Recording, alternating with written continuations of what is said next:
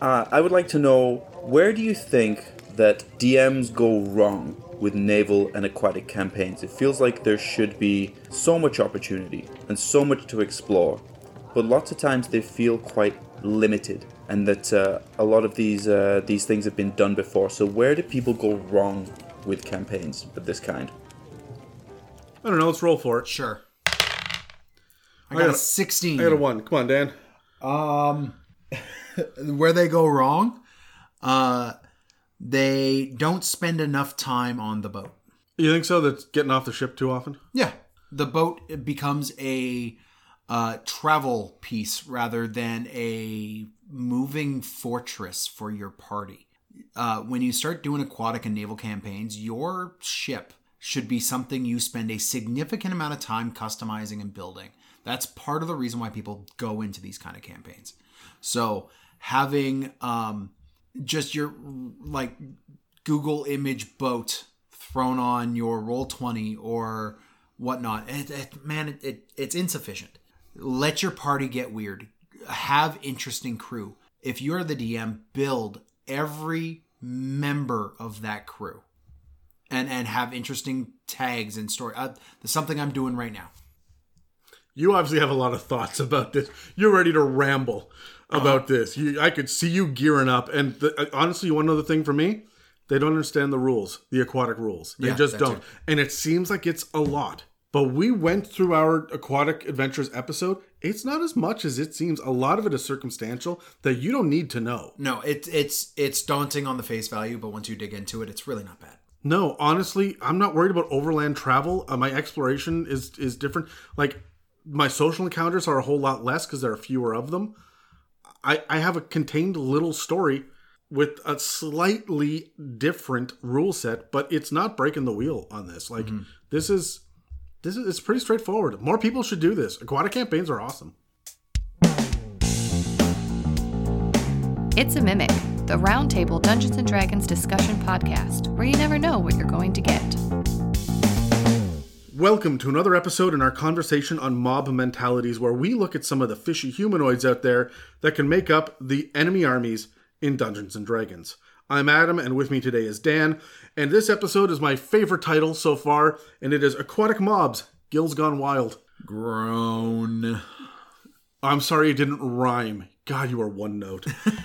We've covered the three big underwater civilizations in the previous episodes, Sahuagin, Sea Elves, and Tritons, but the aquatic world in D&D is relatively undersupported. So, we've reached out to our army of friends and allies to help us break down what the remaining warfaring underwater peoples look like in 5th edition. Specifically, the merfolk, the Merrow, and the Kuo-toa. Let's start with the merfolk. Of all the aquatic mobs and races in 5th edition, the merfolk are seemingly the least supported and explored. Here's what we know about their description they have the top half of a humanoid and the bottom half of a fish. They have skin and scales, and that's it. That's what we get for description for fucking mermaids, man. so, where are the eyes, hair, fins, webbed fingers? Like, there's nothing about any of that. We don't even get an idea of coloring. We at least get that with with the different fur and scale patterns of kobolds and and eladrin, and there's nothing for merfolk. Mm-hmm. The artwork shows us a blue-skinned woman, the same color of the opera singer in the Fifth Element. She has flared ears that look like fins, a giant webbed fin on her head that acts like a mohawk, and additional fins on the back of her forearms and hips. She has pointed fingertips with webbing, and the smooth, shiny lower half seems to be much longer than a human's legs would be, and wraps and curls almost like an eel before it flares out in a series of broad, wispy fins. She's got narrow eyes, some sort of basic pattern on her lower half, and what looks like gills on her cheeks and chin, but it is hard to tell. There are no other signs of gills anywhere in the artwork, and no scales or hair to be seen either. She wears tight, minimalistic clothing, including seemingly useless belts, and wears a handful of baubles that dangle off of her in ways that would be annoying if she ever swims horizontally. They're gonna get caught on shit. yeah It looks like there's metal, leather, and cloth among her adornments, but I'm not sure merfolk can produce such materials on their own. uh, oh yeah I'd never actually thought about that The artwork is evocative, sure, and I spent more time looking at the art for clues than reading the lore because the lore gives us precious little to work with, considering how widespread the flavor text makes them out to be. They're apparently everywhere that is shallow enough to have sunlight penetrate the waters, which we know from episode 117 is up to a thousand feet. Although these creatures will probably pop in pressures below depths of 500 feet. Remember, Tritons had the ability to withstand this this deep water, this deep sea um, environment. Merfolk don't get that detail. No. We know that merfolk live in tribes and small kingdoms that focus on hunting and gathering, but they can't forge metal, make martial weapons, shape stone, or keep written records. Every one of these tribes is different and will have different philosophies, colorations, and cultures, but we're not given any examples. Other mobs have been given pages of lore, random tables to roll on, or multiple stat blocks with cultural clues, but merfolk get about a third of a page. It does say in the monster manual that merfolk very rarely have a leader that unifies them, but they have been known to combine strengths and unite as a species to deal with a common threat, and that this can be the origin of a great undersea kingdom with dynasties that last for generations, but that seems to sit a little bit at odds with the simple, disorganized villager lifestyle that the rest of the lore implies. They don't necessarily come off as living in the massive castle that the Little Mermaid showed us. Yeah, they're they're definitely not your Disney princess. No, not by a damn sight, and there's no reason why. They also don't give us what these threats are. We know that they live in undersea caverns, coral reefs, structures they carve in rocky seabeds, or the ruins of sunken cities, so just, you know, literally all the places you would expect to find them. Yeah. There's nothing new and unique there. The, they farm the seabed, which raises more questions than it answers. they herd schools of fish, which I have some world building questions about. And they harvest coral for unknown reasons. They just do. Okay. Remember, coral is living, so they're harvesting it like you would harvest plants. But for what? Building materials? No, they said that they shape reefs and they, they carve into rocky undersea beds. Tools? I don't know. In their living spaces, they rely on bioluminescent light from flora and fauna, most of which pulses, giving an eerie alien feeling to the area. I would really like to see some artwork of that. That can be really cool and evocative. Ghosts of Saltmarsh let us down with the underwater side of aquatic adventures. Yeah. The surface level stuff, the islands, the ships, great. Underwater, uh, we don't have any of this. And I'm curious to know what bioluminescent shit is out there besides the, oh, it's jellyfish that we get in the monster manual. It's algae. I would hope so. Yeah. But I would hope that there's a whole bunch of other, like, really cool kind of like herbivore um, anglerfish, right? Like, we, we could get some, some really interesting uh, electric eels that aren't dangerous and shit like that. Yeah. Anyway, other than that, we know they carry spears and they scavenge shipwrecks and beaches for materials from the land. And we know that almost all encounters with land dwellers are accidental and fleeting, despite the tales that fishermen tell of romantic entanglements. And yet, despite their social distance from the surface world, they can breathe both air and water, they speak common as well as Aquan, and notice that it's Aquan now, but not primordial like Tritons. So, 5th edition can't make up its mind where these merfolk sit mm-hmm. with the land settlements. And that's it. That's what we got. No magic, no religion, no technology, no combat, no society, no options. Just a simple kind of aquatic humanoid who seems limited by the lack of attention that they've received in 5th edition. And it's downright contradictory. I mean, there's not even a whiff of the Sahuagin in their lore, which is odd because they share the same kind of geography and are both fairly large populations. Apparently, yeah. So let's look at the stat blocks and see what we can learn about them there. First up is Brad, who's in the yawning portal. Thanks, Adam and Dan, for that breakdown on the merfolk. Uh, let's take a dive into the stat block for the merfolk. So we're looking at a low CR for your standard merfolk. It's a CR of 1 8. I mean, you're not going to be facing these guys alone too often. Uh, that said, if you do see one, you're more likely to probably have a social encounter, in my opinion. But that said, if it goes wrong quickly, you should be able to dispatch one of these guys fairly easily. Uh, with a CR of 1 8, they're looking at an armor class of only 11. Hit points, 2d8 plus 2 for an average 11, so again, nothing really there. Uh, movement speed of 10 feet with a swim speed of 40 feet. So get these guys out of water, and they're not going to be much of a threat at all, but again, they're not likely to be out of water or far from it. Uh, strength, they're going to have a average strength, uh, slightly better than average dex, slightly better than average con, average int, average wisdom, and a slightly better than average charisma. So interesting, no No stat below 10, which is interesting to note for a CR18 creature, but nothing spectacular either. Your highest bonus you're going to get is plus 1 in any given skill. Uh, they are skilled in perception, and they can speak Aquan and Common. They are amphibious, so they can breathe in and out of water. But again, as I said, you're not likely to find them out of water given the 10 foot movement speed and the fins, no legs. And for weapon attacks, they have a spear. With that spear, they can go either uh, melee or ranged attacks on the range, up to 20 feet or 60 feet with disadvantage. And they're going to have plus two to hit, whether that be thrown or in melee. Uh, if they throw it, it's going to do 1d6 piercing damage, so 3 on average, or 1d8 damage if used with two hands to make a melee attack. So take your pick on how you want to attack. I mean, if you're in melee, you're going to be attacking two handed, but otherwise, you're going to be throwing it for the 1d6. Uh, again, not much threat to these guys. Uh, threat is going to come in numbers once you start to add, you know, 8 to 10 of these guys and you want to take an, a shot at them. You're looking at a CR2 in a bit, but with action economy, I mean, it's still, it's only going to be 8 attacks. Your party's going to be probably putting out more than that even at low levels. So really, merfolk not the most dangerous threat on the face of the earth, at least not in small numbers. You're going to run into issues with these guys when you run into a pack of them, when they outnumber you severely, uh, you know, eight to one. Then maybe you're going to have a bit of a threat.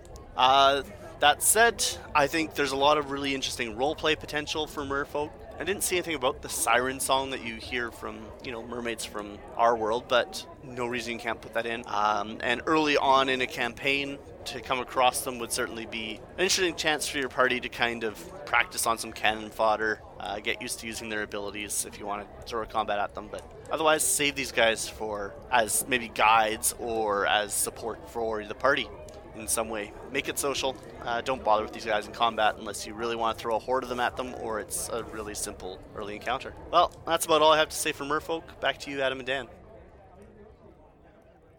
So my my right off the bat, the first thing that I, I want to point out here is how annoyed I am that they are humanoids and neutral.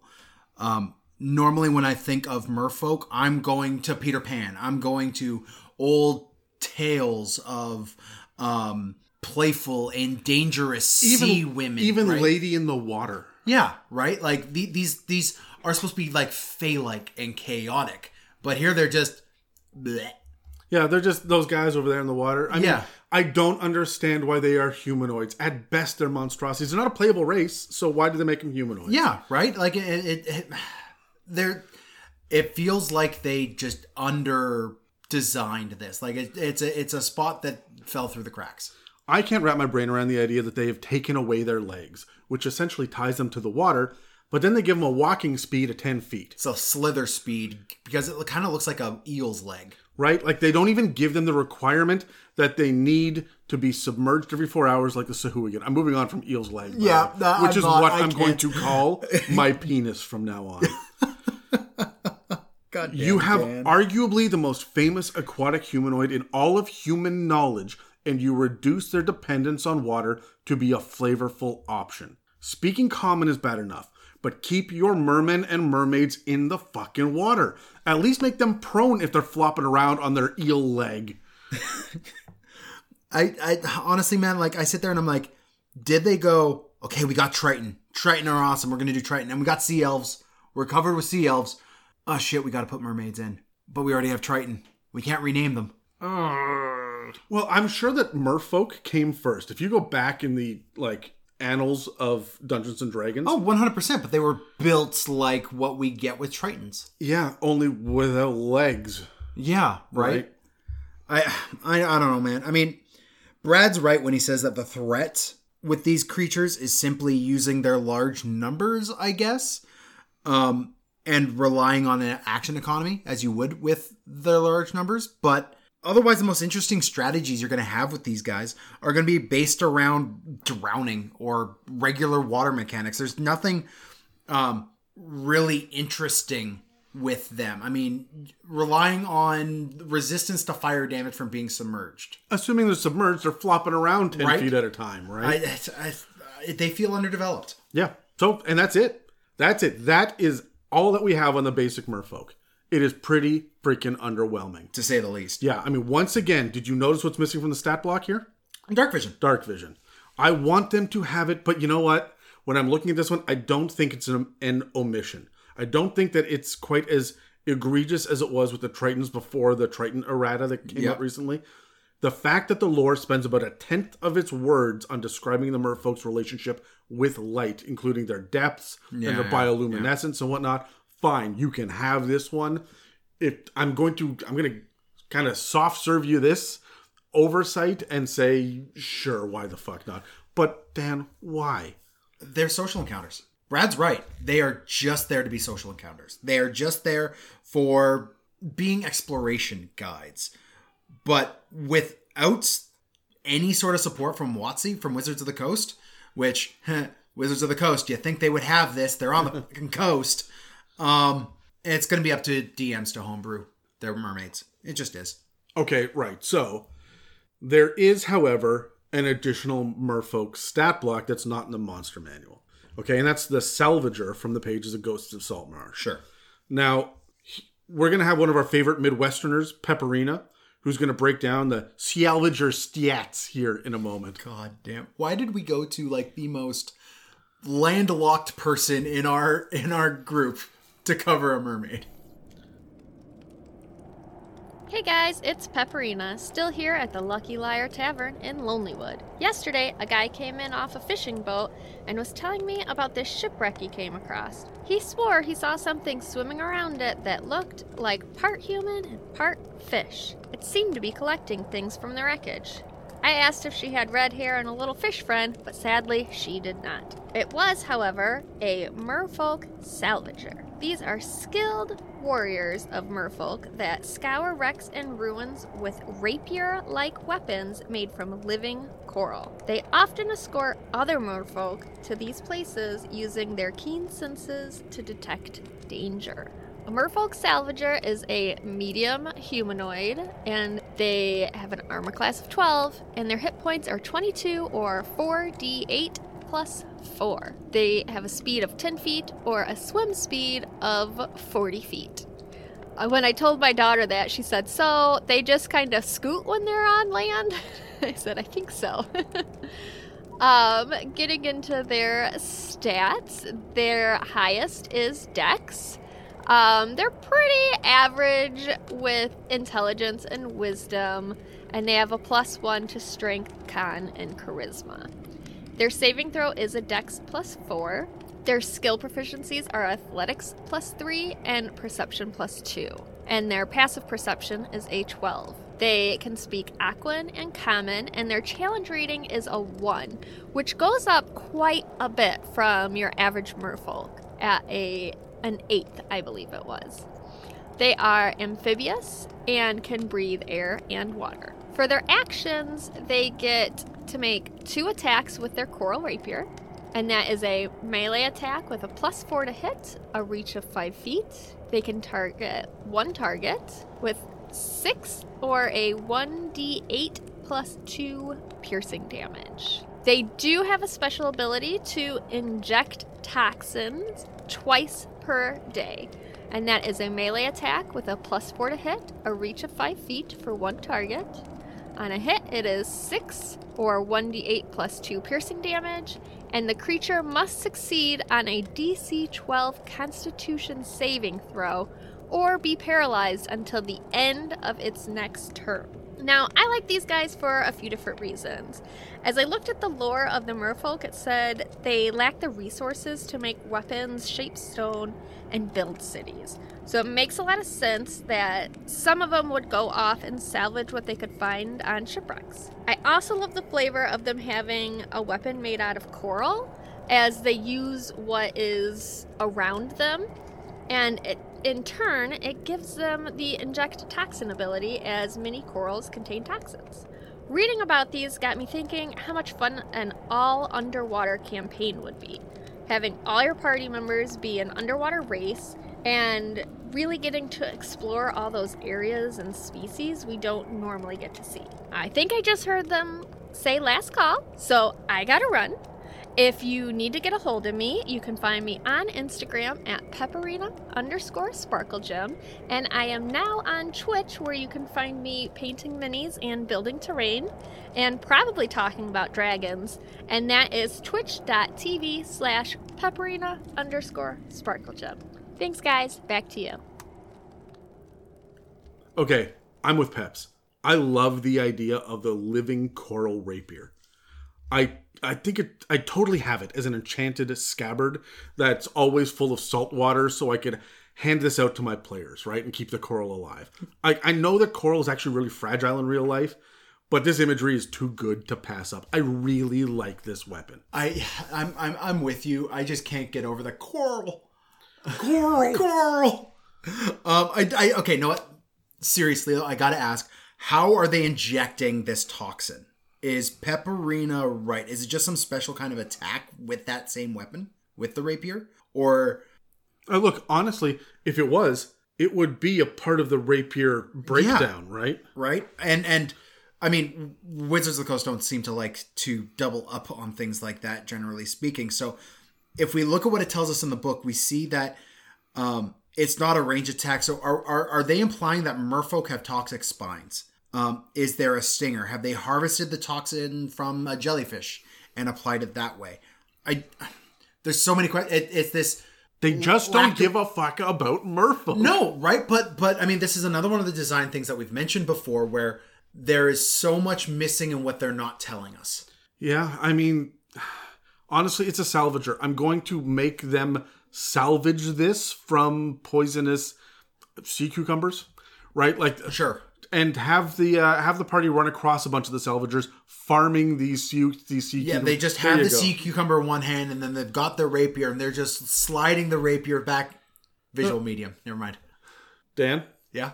if you're going to jerk off like that in front of me, at least don't point it at me. Thank you very much. It's not what you said last night.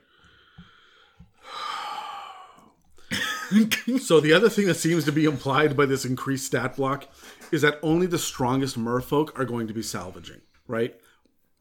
We see that because they have better stats Yeah. than the standard one. Whether it's because it's considered dangerous or there's a cultural reason, like we we don't know. I myself would probably chalk this up to survival of the fittest. Maybe there's a coming of age ritual, so only those in their prime are going on these kinds of missions, but I don't know. I just suggest everyone visits their local aquarium and ask to speak with the manager to get more details about merfolk.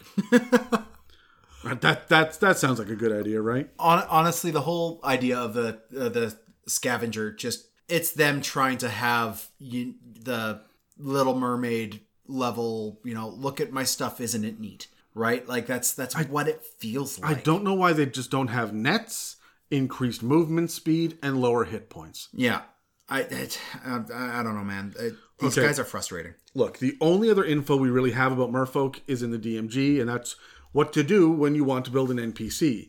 You take the NPC stat block that you want, you add the amphibious trait, Why? give the NPC the adjusted movement speed of 10 feet on land and 40 feet on water, and then give them Aquan and Common. And that's simple and straightforward, right? Like that's that's it. I, I mean, uh, all of that makes sense, I guess. So let's roll initiative here because I got a couple of questions. Sure. Nineteen. Two. We hit we hit the opposite ends there. Okay, so how do you slot these guys into the world of the Forgotten Realms with Sea Elves, Sahuagin, and Tritons? Uh, on, honestly, uh, these guys, I would say, are part of the Triton Society. Yeah, you're gonna put them in You, there. you cannot have them be solo. You can't.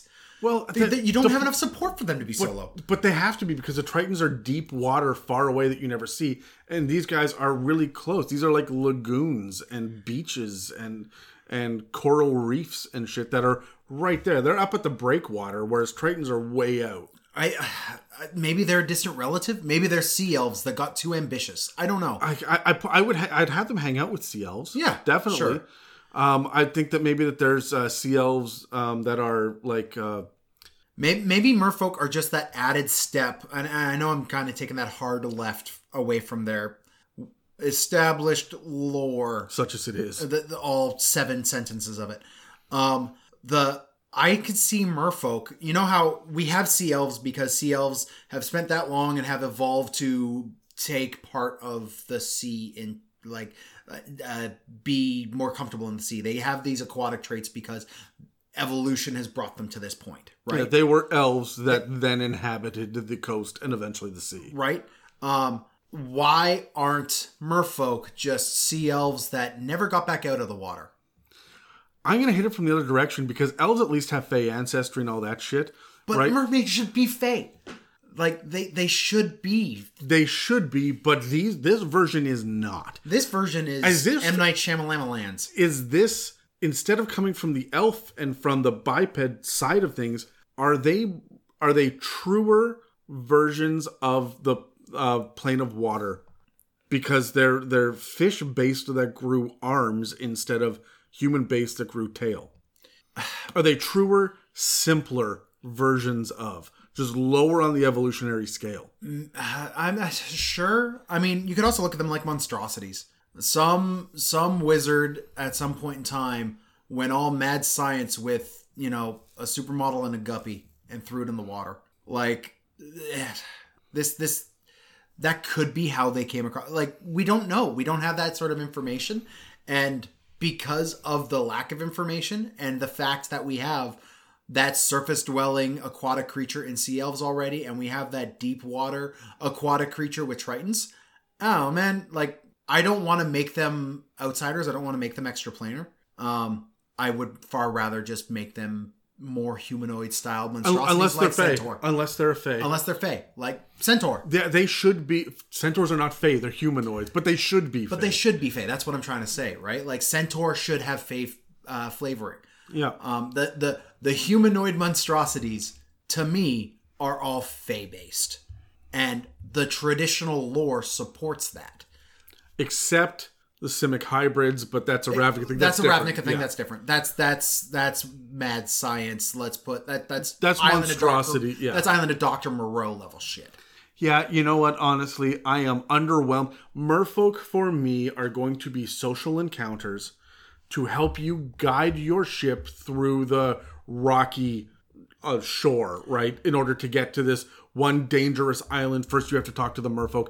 That's what they are for me. Like, and that's their purpose. That's all. That's what they have. I'm not going to the Merfolk civilization. Honestly, I am removing Tritons from my campaign, giving them tails, calling them Merfolk, and using Triton stat blocks. That's what Oh, I'm doing. so you're removing Merfolk from the campaign and just reskinning? Well, no, I'll have, still have a scavenger. I'll still have that thing. I'm just, to me, Triton and Merfolk should just be the same creature. Oh, I, I I hard disagree with that. You look at the way that uh, that Theros handled Tritons; they are so that's, weird. But that's. Theros. That's Theros. I'm okay with it in Theros because Theros is like Tritons have that Greek uh, backing, and that's all Theros What the fuck about. do you think mermaids come from, man? Uh, Peter Pan. All right, how are you going to use these guys in a campaign?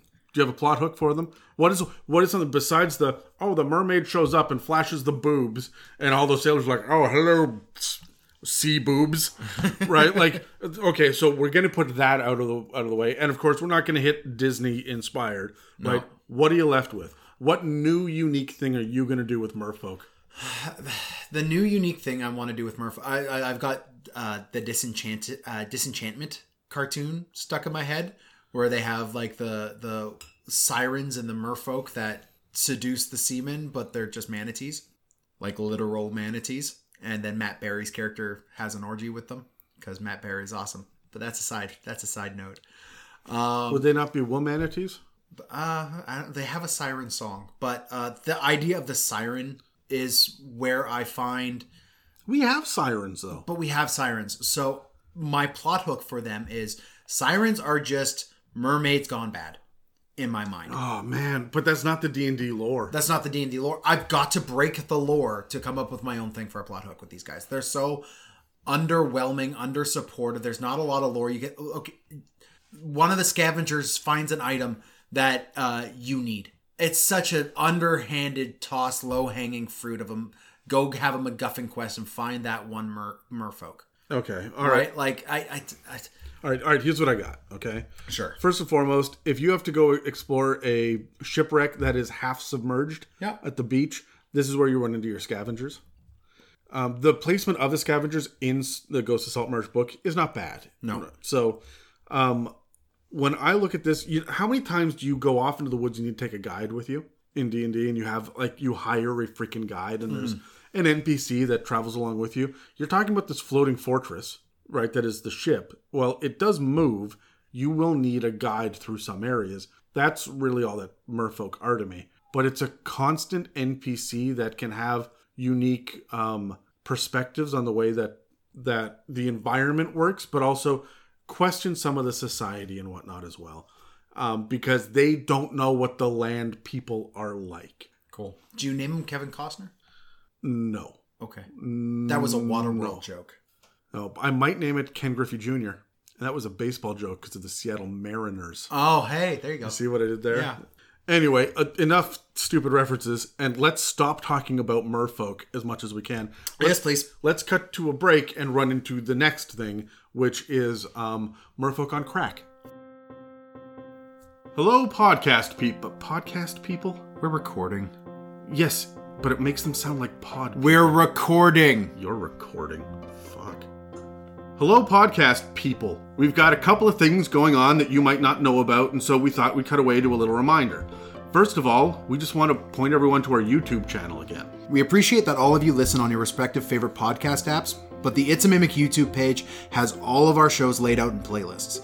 That means you can listen to our Dragon episodes back to back, or dig through the campaign builder or touring the multiverse series without scrolling through the backlog or having to use a search function. New episodes get uploaded within a week of airing on Spotify or Apple Podcasts or whatever, but the whole backlog is up there. Even the episodes we're embarrassed about. Yeah, fuck, those early cold opens were sloppy Yeah.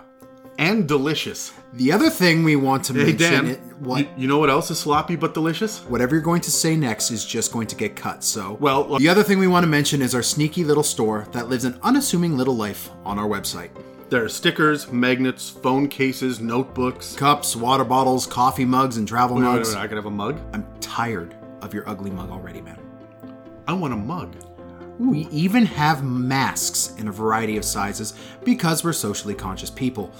The current designs are for the It's a Mimic mic and the Deep Dark Irradiance logo, but we'll be updating the store as time goes on. How big are the mugs? I don't know. There's a standard one and a tall one. And a travel mug too. Jesus, I need to look at this website more often. So please take a second to check out what we have to offer. We really appreciate the donations we've received through the website, but we want to make sure that you guys have the option of getting something for your hard earned money. Every little bit helps keep the lights on and the side projects rolling, and we love you for your support. So thank you to everyone out there who visits www.itsamimic.com and checks out our online store there.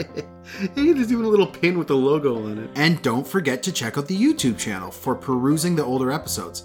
Now, without any further delay, let's head back to the show. Jesus, there's three different kinds of stickers, Dan. We are capitalist whores. Will you please take these damn commercials seriously?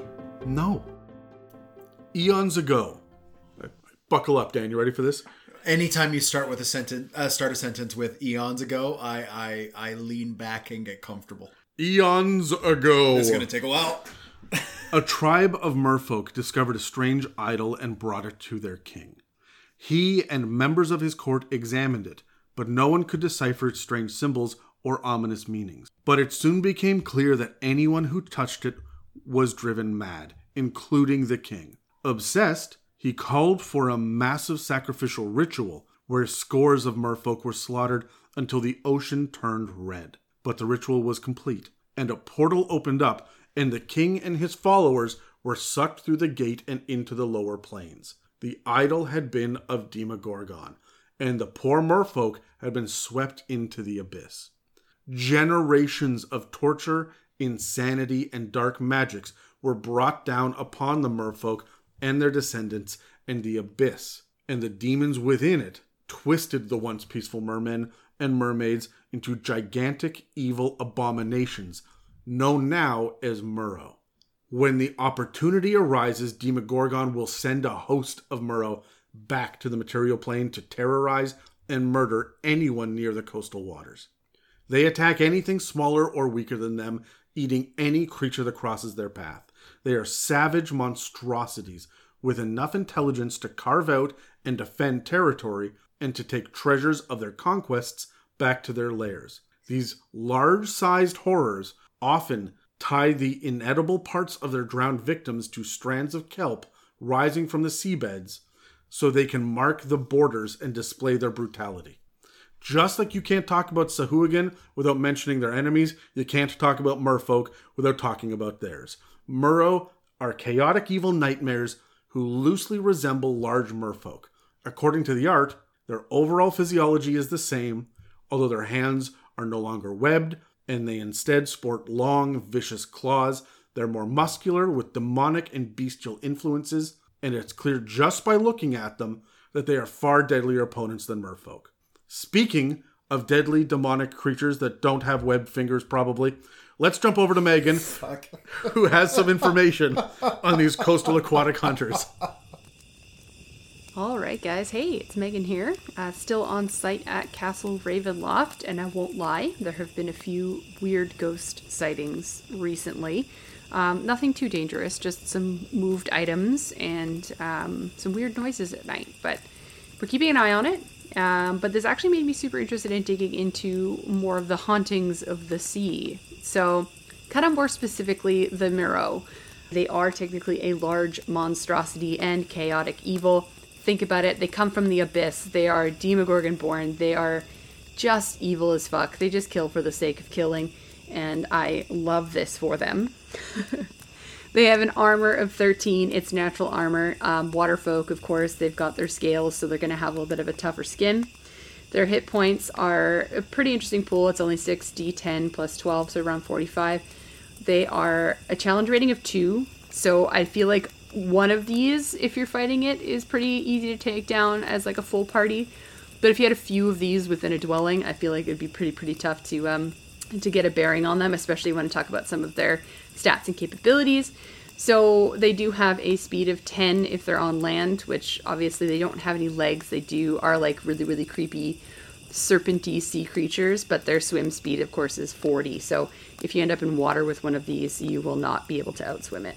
They do have dark vision of only 60 feet, which I find very strange because we have talked about water creatures before who have dark vision of a further distance, like 120, upwards of 120 feet. And these guys are, they come from the abyss. They actually live within the dark, deep depths of the water, so it just doesn't make sense to me why they only have a 60. Be interested to hear your guys' thoughts on that. And they do have a passive perception of 12. So again, I feel like they you can't really pull the wool over these eyes here, but they are built a little bit more strength based. So to go over some of their stats here, they do have a plus four in strength. Their dex is zero, their constitution is two, intelligence is negative one, wisdom is zero, and charisma is negative one. So they are built like fighting water tanks, basically. So not overly magical, not overly intelligent, but of course smart enough to know that you are meat and it will eat you and it will use you to scare other people away, which is pretty, pretty dope. For languages, they do have Abyssal. I mean, think about it, they do come from the Abyss, and then Aquan. So they speak the language of the water, I guess. So they are amphibious, so the Merrow can breathe air and water. Um, and interesting about these ones is they don't have the disadvantage of um, suffocating if they are outside of water, which is absolutely frightening.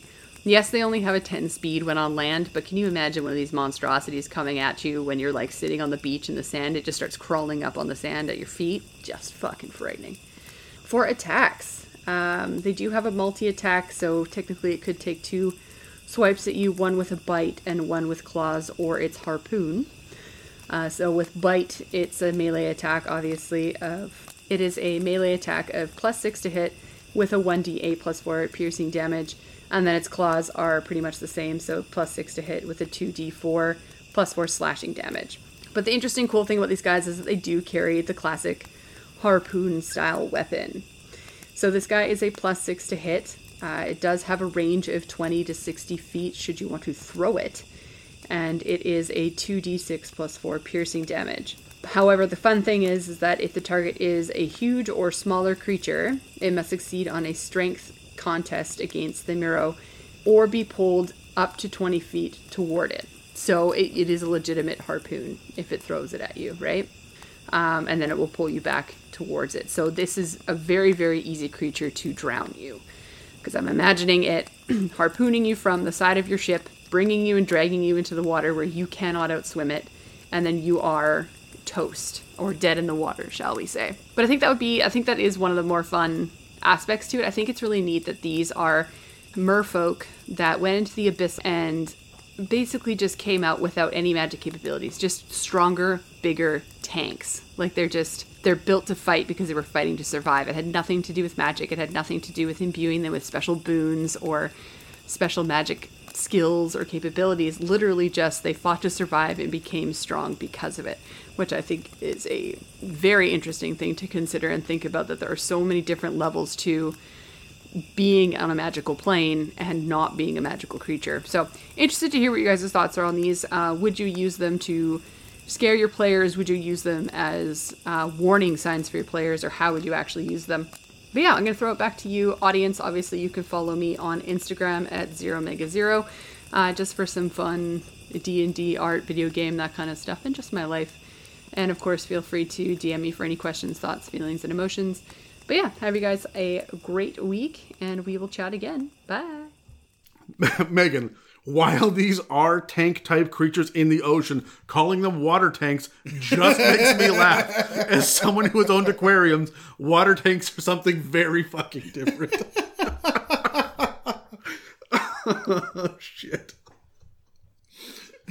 okay, so we're going to talk about it, Adam. We're going to bring it up. Megan wants a greater range on the dark vision for these guys. Honestly, I'm just glad it got included at this point. but once again, it's implied that the dark vision is something magical that is bestowed upon a creature by an effect, an environment, or a powerful deity or quasi deity level creature. It doesn't seem to be something that any creature manifests naturally through evolution. We see that with the fact that bats don't get it. Yeah. And yet wargs do, right? Mm-hmm. So Yeah. when Megan was talking about the Merrow crawling up the beach at you, all I could think about was the merman from Cabin in the Woods. that is a great movie, and I actually had to look up the clip on YouTube and watch it again because that is like my favorite part of it. Is it really? Oh yeah, I, have you not seen Cabin in the Woods? I've seen it like four times. Yeah, okay. Oh, please. It, it Please. is it is so good, but that thing I was not prepared for how creepy and disgusting that was gonna be. Yeah. Like he kept talking about it, talking about it, talking about it. And I was really picturing like some sort of of male Ariel, Yep. and we did not get that. No, we did not. No, we did not. And like it, I found it jarring, and it it doesn't make my skin crawl or anything. I love how creepy and gross it is. I would like to have that level of disgusting, slimy, gross water creature crawling after you. That's great for Merrow. I like that.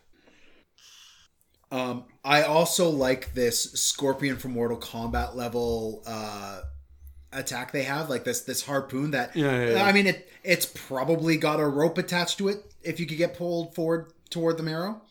Um, this is one of those buried little mechanics that the monster manual provides that I feel the adventuring section of the player's handbook should give players. Like, I want to see that pulling mechanic. The harpoon and pull. Yeah. Uh, yeah, that should be a thing. At least Ghost of Saltmarsh should have given that as an option. Yeah. I've had many, many characters, both of my own and ones that I've DM'd, who try to pull this stuff.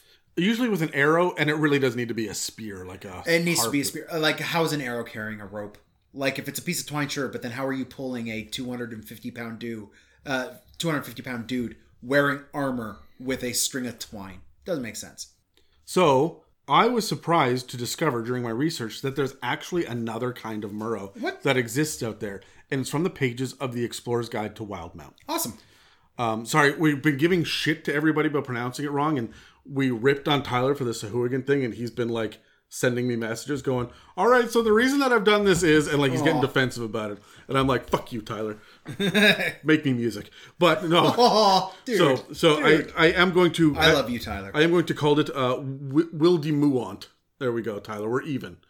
So, we already get enough shit from um, the- people the- that we mispronounce things. the from that Explorer's Guide to Wildemuant. I know that it's a different campaign setting. Okay, I get that, but I'm and I'm not super well versed in it, in any of the critical role lore or any of that shit. even uh, like I'm a fan, but I I don't delve into it to the same extent others do. I'm eager to jump into the published material, but I don't. I mean, I just don't have time to catch Yeah. up. So I do know though that it looks like going through the book that Gruumsh, the Raven Queen, Lolth, and the rest are there. So I think it's safe to say that these Merrow still worship Demogorgon the way that, that the standard stock ones do. Yeah, I, I think so. And even though it isn't specifically stated in the book, I think that tracks and holds true. So anyway, uh, let's see what Kyle has to say about the Merrow Shallow Priest. Thank you, gentlemen. Kyle here again, coming to you live from the Tomb of Horrors on the Sword Coast. I thought I'd take a little time out of my busy schedule dissecting dead adventurers today to talk to you about the legendary Merrow Shallow Priests. Once gentle merfolk who have been twisted by the dark abyssal powers of Demogorgon, the Prince of Demons. Bullies and killers who target weaker foes in order to drag them and their treasures to the watery depths. They seek to flood the lands and open a portal to their master's domain. The shallow priests have learned to harness the magic of the elements, making them fearsome leaders among the Merrow. They are large monstrosities of the chaotic evil variety, sitting at a CR4 with 15 AC from their natural armor, 75 HP, and 10 feet of movement on land and 40 in the water. Their stats are slightly above average, with their two highest being strength and wisdom at a plus 4 and a plus 3 respectively, with their lowest being charisma at negative 1. I guess with all the wanton murdering, they never quite got a grasp on good people skills. Go figure. They've also got 60 feet of dark vision, 13 passive perception, and speak abyssal and aquan. As for their abilities, they are amphibious and are considered 6th level spellcasters, with a mostly druid spell casting list, although there are a few exceptions in there. Uh, they also have a plus 5 to hit on those, and a DC 13 spell save. In terms of their actions, they can make a harpoon attack, either ranged or melee, with a plus 6 to hit, a 5 foot reach for melee, and a range of 20 60 feet if they are throwing it. Uh, on a ranged hit, they can also pull the creature 10 feet closer to it if it is medium or smaller size. Or, for their action, they can also cast Lightning Bolt, releasing a 5 foot wide, 100 foot long blast of electricity. Each creature in that line must make a DC 13 dexterity saving throw, or taking 8d6 damage on a fail, or half that much on a success. I don't really understand why they include it in its action category when it still requires a spell slot to use, and the spell is also listed in its spell list. It seems kind of redundant, but maybe they just really want you to use that spell when playing them. I would say it's because it's not a druid spell, but they have several other non druid spells in their list as well. As for how I use the Shallow Priests, full disclosure, I probably wouldn't. But I'm also a little biased because I fucking hate water combat. Oh my god, it's just the fucking worst. I actually blame the original Teenage Mutant Ninja Turtles game for the NES for that. I think it traumatized me for life uh, from water combat, and I just don't want to revisit it. Too many sad, sad memories. But twist my arm if I had to use them. I'd probably play into their horror a bit, trying to make it a rather spooky scenario. Say your players are traveling by boat and they roll into a thick, heavy fog. Suddenly, they are beset on all sides with harpoons flying out of the mist, trying to drag adventurers into the water. Maybe light a sail on fire to give it a little extra sense of urgency. I definitely play them in numbers. Lean into the fact that these creatures like to prey on weaker foes and just overwhelm them with numbers. Maybe add a chase scene into it for flavor and a chance to kill that one murder hobo just to teach him consequences. They could also be used in uh, like a rescue scenario. Uh, maybe they've kidnapped somebody and they're gonna use them in a blood sacrifice to open up a portal to the elemental plane of water or to the abyssal plane or, you know, anything along that nature. Eh, kind of try to play into their mythology. But what do I know? I fucking hate water combat. So you do you. Anyways, folks, I gotta be getting back to my ministrations. Adam and Dan, back to you.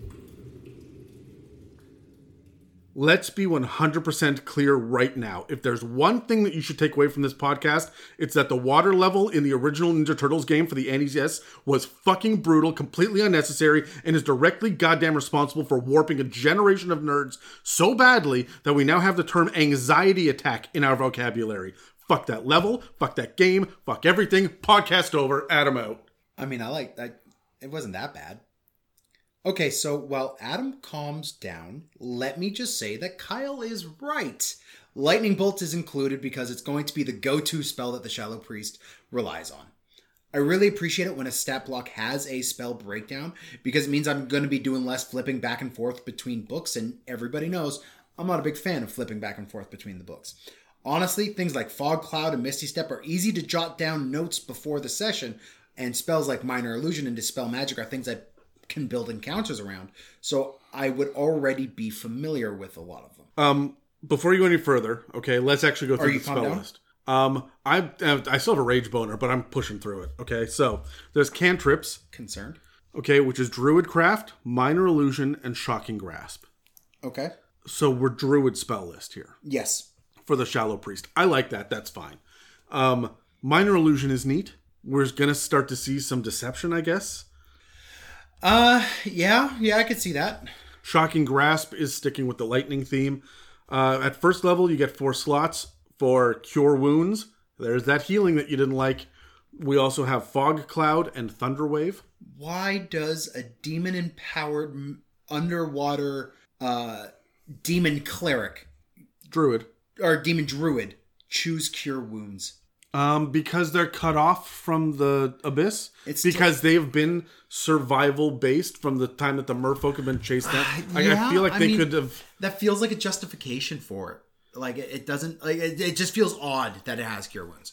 If you're going to give magic to to a group of of I guess refugees, really, if you're going to give them magic to say, hey, you need to live generation to generation to generation in this hostile environment that's going to twist and warp you, do you not give them healing abilities? Not not if they're fueled by Demogorgon who doesn't give two shits if they're I really got the impression that that the abyss warped them and then Demogorgon took them. all right, sure.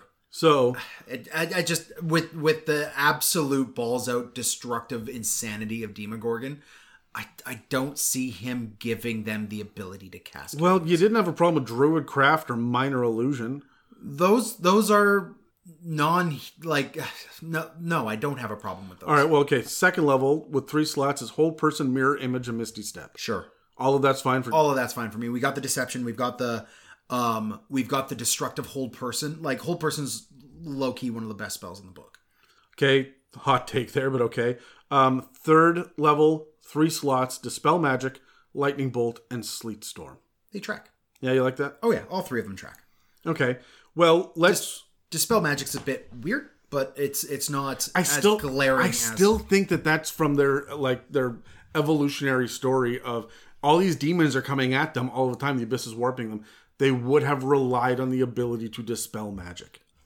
okay. Why don't we see dispel magic in a lot of celestials?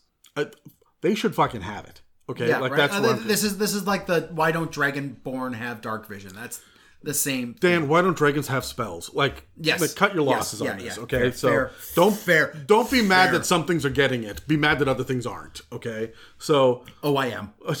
grab, grab, grab your die. Let's roll for initiative. I got a four. You got, got a a 12. 12. How do Merrow fit in the landscape of underwater D and D creatures that we've covered so far? They are the um Flynn of the underwater. They really do feel like they are little gnolls. They're running around just Yeah, floating. right. Like uh they are all about destruction. They they are just that demonic underwater presence. Which I mean, when you already have Sahuagin, when you already have um Kraken and the Leviathan and all these other underwater threats, having these large ass motherfuckers going around, you have great white sharks who are running away from these things. right? The fearless apex predator of the seas nopes the shit out when he sees these guys. All right, cool. Yeah, no, I like them. I, I like them. I like Marrow. And as adversaries, they're well supported and they have um they have a good feel to them. Like they I feel like they have enough as adversaries. They're never gonna be a big bad evil guy in my campaign. No, but they're not designed to be. At CR2, like Yeah. they're meant to fill in the gap and be threatening in tier 2 when you've got a handful of these guys together and then maybe one shallow priest. Well, I mean, CR2 for a large creature is a bit crazy, especially when you're already dealing with the uh, incompatibility of your land walking PCs in water, right? Like, what are the other CR2 lar- ogre? So are these things supposed to be comparable to ogre? Like, is the average marrow just supposed to be like that level of comparison? They're like a troll, maybe? No, see, troll's base CR is five. Yeah, the, the base troll is. But look, I like them for this low level because you're going to get them in groups. Yes, yeah, and I think that's what they're designed for. They're not designed for low. Like, yeah, they're CR two, but that doesn't If, mean if you're. this goes up against a CR2 party, your party's fucked. it's dead, right? Right. And it's the same thing that we've said in the other aquatic episodes. The moment you're in and around water, the thing that's meant to be there will rock your shit. However, six of these things against a level 12 party underwater, sure, they'll probably do okay. Do you agree with Megan and Kyle? Are these guys built around horror tropes? Anytime you got the abyss mixed in things, they're you're you're building horror tropes. Like these these are your uh old aquatic nightmare stories, right? This is as close as we come, in my opinion, to creatures from the Black Lagoon. Yep. Now, I know that Sahuagin can actually walk on land and do that kind of shit, and they even almost look like them physically, the creature from the Black Lagoon, right? Like, I, I get that, but that's got a society. It's not as bestial. The the Merrow really are bestial, Yeah. right? They're coming out of the water to kidnap and pull you back and eat you and display your body. Like, it is far more horror than we have seen so far of the underwater creatures, the mobs that we've discussed. It it feels like the uh, local shipping, the local ships and captains and the the scuttlebutt. I can actually use that term appropriately now. The scuttlebutt of uh, uh, around the marrow will say, "Hey, in this uh, lane, in this shipping lane, Marrow have set up, avoid it, right? And you'll have people going far out of their way on their ships, adding days at a time to avoid the Marrow. So, as a nice little plot hook you could throw in for these guys, you guys got to go clear out the Marrow to f- open up a shipping lane. I, I really like the idea of these guys having territory that you just don't go around. Yeah. This is a reason why you do not take the direct route from island to island. Have you seen the uh, show? It's new on Netflix called Shadow and Bone or Bone and Shadow. No. Okay, it's it's another one of these uh, preteen level uh, um, Hunger Games level shows. Um, however, there's this one area in it. We just started watching it, so I'm going to get some names wrong. But there's one area in it that is just it is the only way to the bordering country, Sure. but it kills people if they go in it Sure. right? Um, there is this. Uh, they take these large ship-looking things and use elementalists to propel them through. Okay, I've I've seen literally just the one episode, but I got this. This is the kind of feel I have where if you are going through marrow waters, everybody's quiet. You keep saying marrow like it's bone marrow. Oh, sorry, Merrow. Uh, if you are looking at these Merrow uh, infested waters, you're looking at them like everybody's scanning the waters actively the entire time. There are no lights because they'll see you, right? You want to, um, Do not use a rowboat. Do not splash paddles. right? Sails only and get through real fast. You you have that one uh, druid character slowly under their breath casting gust to try to get through faster, right? Like there is a tenseness to Merrow water. I love that. I think that's that's a great a great idea. Um, the last question that I have is: You didn't like the spell list. It seems weirdly expansive and whatnot. Is this a mercerism? No, I know that he takes creative liberties with some creatures when you, as every DM does. This is not a criticism, yeah. but is this spell list something that he added for his campaign to make sense? And then it just got translated into written word, and now we're trying to I, reverse I- engineer. it. I have not seen a, a- like from what I recall, can recall of uh, where they are on ships in the second campaign. They don't ever have to deal with Merrow. I think it's just maybe something he built just in case the option came up, um, and then it never did. And when he wrote the book, he put them in sure, okay. right. Um, and they they track. They they they. Fa- I, I I like the fact that the the shallow priest adds so much. I really like the monstrous additions from the Guide to Wildemuant, but I'm not Gonna give us so much shit. But I, I'm not. I'm. I don't always follow the train of thought that Yeah, got okay. us there, right? I think it's really cool and flavorful, but I've got to start to do some mental gymnastics to make it all fit. Like the Sahuagin that are absolutely in love with their uh, Sekolah, except for these guys, this warlock from Wildemuant, which is the the uh, Uk'otoa, right? And I'm like, well, where'd that motherfucker come from, right? So, so anyway, and again, that's not a criticism. It's just I guess I need to know more about that campaign setting to understand why certain things are operating in certain ways. Well, on the right side, I think they're at the time we're recording this 136 four hour long episodes of that campaign. of that campaign, plus there's another campaign before. Plus the one that's on Tal'Dorei beforehand, which was like 114 episodes or is. Tal'Dorei different than, different con- uh, different continent, but same planet same planet. Uh, Okay. uh, the or realm, whatever. Yeah. Normally at this time we would do a happy little shout out to our people out there in the wilds unknowns, but I want to take this time to specifically congratulate Pepperina on launching her new Twitch stream. She's one of the most talented terrain crafters and mini painters that we on this podcast know, not to mention one of the funniest and warmest people in the online D&D community. I know she uh, I know she gave her contact information before, but we'll say it again No, no, no. Again, We'll say it again now. Uh, and Ed and Lee, I can't, I can't do it for too long. Okay, all right. No, no. Uh, we'll add a link in the show notes.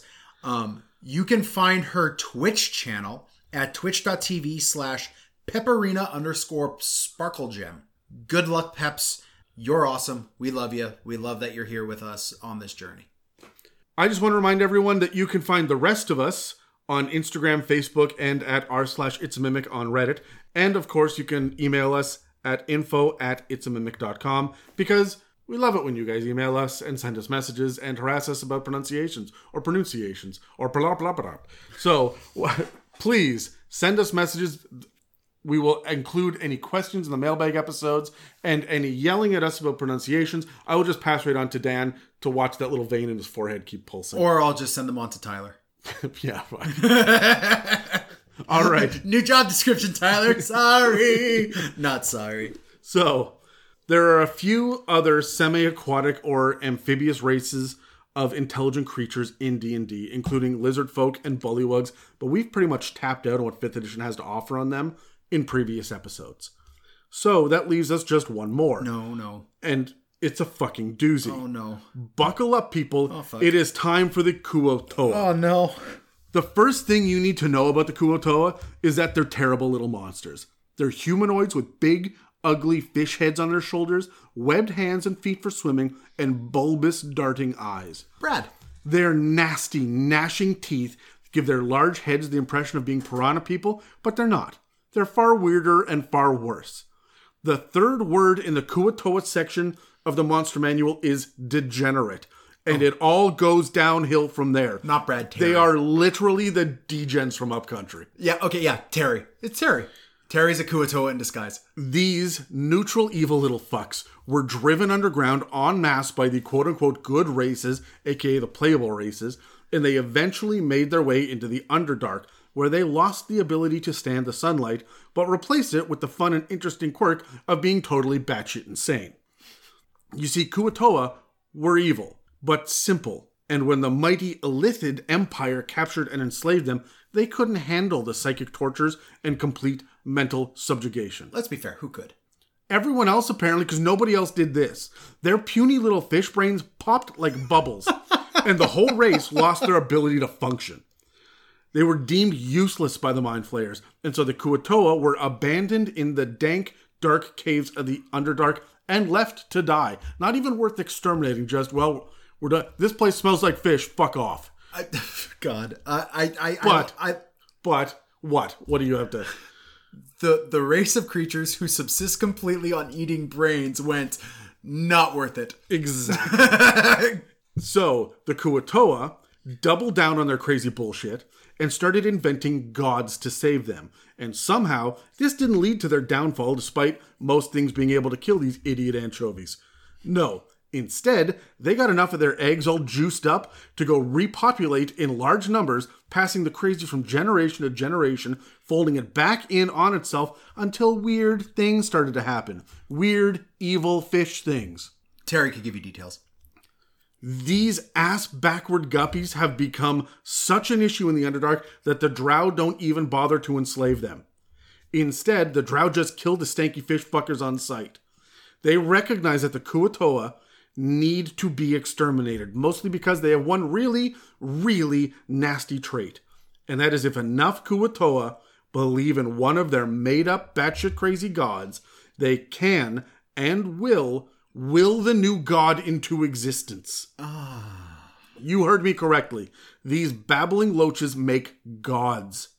Maybe it's residual psychic generational trauma, but if enough of these moronic bubble blowers believe the same thing, their creation manifests some whatever physical form that the followers believe in. The book even says that the gods are often random and nonsensical. Giant squid? Sure. Six toasters all tied together by a fruit roll up? Yep. a gargantuan floating fleshy pile of prolapsed anuses that spits fire and sounds like Gilbert Gottfried and Bobcat Goldthwait putting on the world's first rap opera slash Vaseline orgy? There's Brad. yeah, that too. Okay, it doesn't matter. There's no fucking limit to this Kuatoa insanity. They are crazy. They are evil. They are crazy evil. And they make gods. The one that they give you in the monster manual, Dan likes to pronounce, Bip, blip, blip. which is not how I would say it. It is uh, Blibdoolpoolp. Yeah, blip. No, that's not at all what you fucking said. But whatever, she is the sea mother, who is a female human with the head and claws of a crayfish and an articulated shell that covers her shoulders. Just I hope, her shoulders? I hope to God that they imagine clothes because I don't want to know what crustacean bits she's got down there, and I bet she's got crabs. The writers of the Monster Manual guess that the Kuatoa might have found a broken statue, added crustacean parts to it, and then became overwhelmed with the new creation. I hate it, Dan. I hate it. I fucking hate it. I don't like weird stuff, and I think that the ocean is already terrifying enough, so I hate this. I would rather hang out in a crusty bus station than encounter a busty crustacean. Anyway, it says that whenever Kuatoa encounter an aboleth, they tend to worship it as a god, which the aboleth uses to its advantage. Of course it does. I also wonder if the warlock patron Uk'otoa that the Sahuagin worship is one of these gods. After all, Uk'otoa and Kuatoa are anagrams. And it would not surprise me if these idiots just misread their own fucking names. these are the kinds of conspiracies the big fish doesn't want you to know about, Dan. Anyways, so there's a basic breakdown of Kuatoa society, and it starts with the theocratic heads of the civilization. That's the archpriests. These are the biggest, best worshippers, and they act as high clerics. So I have a question. So if if there's a high cleric of Lip Lip Lip, is he is he the Pope de Blip Lip? The what? The Pope de Blip Lip? No. Okay. Just no. Just no. Archpope de Blip Blip Blip? I'm gonna start sounding like a reversing tape, like cassette tape. That's at one point. I don't. I also don't know why your voice goes up an octave whenever you say blip bloop bloop. because I, I I don't know how else to blip blip blip like You have a very deep and baritone voice. sure Anyways, these archpriests are the biggest, best worshippers, and they act as high clerics, right? They even get magical gifts from the deities that they bring into creation. And that creates a weird feedback loop of power that archpriests are thankfully too insane to control. They make the thing that has all this power, and the thing with the power gives them more power, and then it just cycles. yeah Now, these rubbery bottom feeders of existence do breed, obviously, and sometimes the archpriests will have children. Embracing nepotism, much to the apparent delight of the demented masses, the archpriests will assign their children to be included as some of their quote unquote whips. Kuatoa whips are imbued with magic from the archpriest, so now we're just free flowing magic bullshit. Sure, yeah. Right? And the main function in society is to fight to the death to replace the archpriest when he or she dies. That's it. They stand around and they like wait they're like the cardinals to the to the pope. yeah And then as soon as they die, no, everybody die until there's one left, and that guy, that guy gets to run it now. Besides the standard Kuatoa, the only other info we get is about the Kuatoa monitor, which is included in a little variant sidebar. These monitors are deadly enforcers that focus on melee combat. Most Kuatoa will capture instead of kill, if given the chance, and they like to use nets, pincher staffs that are designed to grab and pin foes, and shields covered in sticky gloop. I don't want to know where they get the gloop from They tend to avoid armor and they rely on their thick purplish hide instead. Really don't want to know where they get that goop from. Oh yeah, and they like shiny things. Fuck, I hate these guys. I just anyway. Something else I hate. Here's Dave coming to you from Eberron, where he has drudged up some unpleasant stats about these horrible man minnows. Already unpleasant. Hey guys, Dave here again on Khorvaire, and I was talking to my guys last time, you know, the people that I'm with, uh, about amphibious creatures, and then we, we spoke about the Sahuagin a couple of times, but uh, this time we came across the Koatoa, okay? Now, these Koatoa, I mean, these fish people are kind of fun actually. If you look at the picture of them uh, in the book, they're, they they almost look excited, or the, the, the one that I'm looking at does you know, they're medium humanoids. Uh, they do have an AC of 13 and 4 D8 hit points. Their speed is 30 feet, and their swim speed is also 30 feet. Their strength is a 13, and their dex, con, intelligence, and wisdom are all very, very, very average. Okay? They don't get any bonuses to any of those, and their charisma actually is an 8, so they get a minus 1 to it. Uh, for skills, they have a perception of plus 4, and their dark vision goes out to 120 feet with a passive perception of 14. Uh, the only language that they speak is Undercommon, and they're a CR 1 quarter. Now, for abilities, they do get uh, the amphibious ability, which means they can breathe air and water. It also gets another ability called Otherworldly Perception, in which it can sense the presence of any creature within 30 feet of it uh, if it's invisible or if it's on the ethereal plane. Now, it can pinpoint such a creature uh, when it's moving. All right. Uh, it gets another ability called Slippery, which means it gets advantage on ability checks and saving throws that it uses to escape a grapple. Uh, they also have Sunlight Sensitivity, which, when they're in the sunlight, they get disadvantage on attack rolls as well as on perception checks that rely on sight.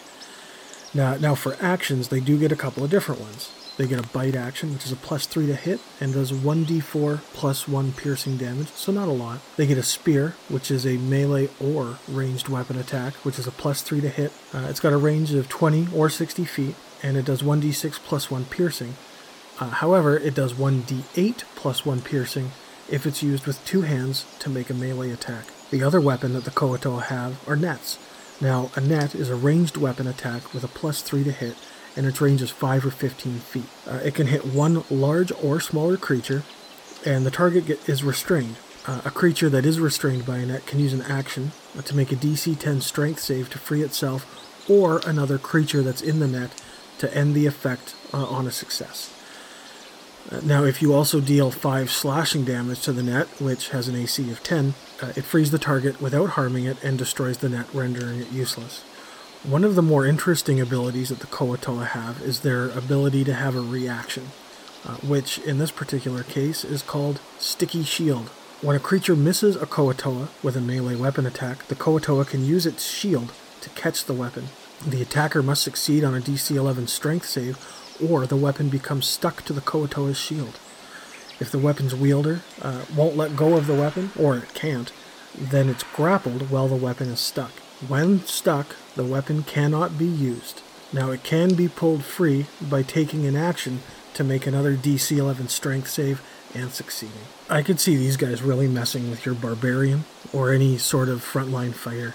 Just have a bunch of them with shields and just start catching them left, right, and center, causing them to burn their action uh, in order to get their weapon back.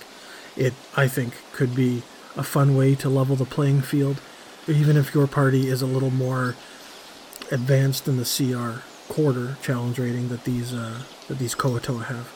Uh, I, for one, like the idea of just using the Koatoa as as just regular commoners, not necessarily having them fight the party, but having them interact in a meaningful way with the party. Uh, the culture difference between a Koatoa and the uh, the regular you know parties that you most people have anyways can link to some interesting role playing uh, between your people and the the, the Koatoa. Uh, I feel like you could really uh, throw your party for a loop uh, with how you want to run these because there's a hundred different ways that you could make these guys fun and interesting. Uh, and honestly, I think that there's some some room here to make these guys be a little like slapstick comedy relief. Uh, they're sticky shields. I mean, you know, it, it can be quite fun, uh, especially with a slippery. Maybe, you know, that helps as well. You know, walking downstairs, they fall down. Yeah, like again, you can have some slapstick fun with this. Uh, anyways, guys, uh, that's all I've got for today. So I'm going to send it back to Adam and Dan. If you guys want to get a hold of me, you can always find me on the r slash it's a mimic subreddit. And until then, I will catch you guys next time. Dave has more of a stomach for these guys than I do. I fucking hate them. He also pronounces them Koatoa and not Kuotoa, which I mean I don't blame them. Uh, th- this is just another one of those ridiculous fantasy words. Yeah, Dave will give you a free pass. Fuck you, Tyler. We'll give you a free pass. So, anyway, I hate that these guys can sense invisible creatures or creatures on the ethereal plane if they're within 30 feet. If the creature moves, the Kuotoa knows exactly where it is. I imagine them sniffing the air and slurping for smells, and I hate it. Yeah. And the fact that they have an ability called slippery is disgusting. These are gross creatures, and I don't like them, Dan. No, uh, it, that yeah, I'm with you. I also know that Dave mentioned strength saves for escaping their nets or getting your weapon off of the sticky shield. Um, but I want to clarify that these are strength checks, not strength saves. That DC 10 or 11 is a little bit harder now for some characters. It's also nasty that freeing your weapon eats up your action. So you just know that's going to piss off all your martial characters, Yeah. right? Look, I hate these guys, but they are useful and interesting and flavorful. Well, I don't, They're fun. I don't. I don't necessarily want to taste them. I don't know about the. Flavor. You don't want to talk about the flavor? No, not so much. So, I imagine it's salty. anyways, do you like Dave's suggestion of using them as comedy? How can you not? Oh, I think these guys are just super creepy. I'm going Lovecraftian with them. Uh, and I agree. They should go Lovecraftian. I just don't think they need to go Three Stooges like Dave is talking. Ah, I, I I don't see why you can't do both. Like that surface level of Kuotoa is comedic as shit. you are going to undermine your Lovecraftian horror. I don't think so. If you if you have that surface level of comedic as shit, and then you see this eldritch horror of the summoning of this deity coming from these guys, you are not prepared for that level of uh, intensity, right? You, I, I understand you might be doing yourself a bit of a disservice. I, I, I don't think so. I think you are actually aiding the the hit of that as these comedy guys that your party doesn't take seriously suddenly they very much have to take seriously this is this is the how the drow now approach them as we mentioned earlier right like yeah they may be goofy and weird and cackling and insane and and completely unhinged but man they're funny they look funny But you got to hit this tone real, really well. You need to know the players at your table. I feel like this is Evil Dead 2 level of crazy. Not Evil Dead, or not the Army of Darkness. Not Evil Dead, but Evil Dead 2, where the hand comes off and then flips him off, but is a legitimate threat. yeah Right? There are all sorts of crazy, wacky things going on all through the movie. The deer head cackling and whatnot, but it's also crazy. Well- it's bad. I am a big proponent of humor in my horror, just because it that breath of of uh, levity intensifies the horror. My problem with this as long as is you that well. my problem with this is that you're adding the comedic first, and so you're what you're doing is you're adding horror to your comedy, and it doesn't track quite as well. I guess that's fair. Okay, look, we c- I could go off on this for hours, but Jeff is in Barovia and he's covering Kuotoa, specifically their whips. What's up, folks? Reporting in from Barovia again. Trying to stay sane. I've started to venture out of the camp more often during the day. The Vistani keep telling me it's a bad idea, but what the hell else am I supposed to do? A few days back, I went with a couple Vistani to another camp of theirs so I could visit the nearby town of Vallaki. While I was there, I met this old priest named Father Petrovich. I was telling my Vistani friends about him on the walk back, but they didn't seem to think much of him. In fact, they told me about these fishy priests that they ran into once that they thought were far more interesting. They called them Kuotoa Whips. The Kuotoa Whip is a medium humanoid.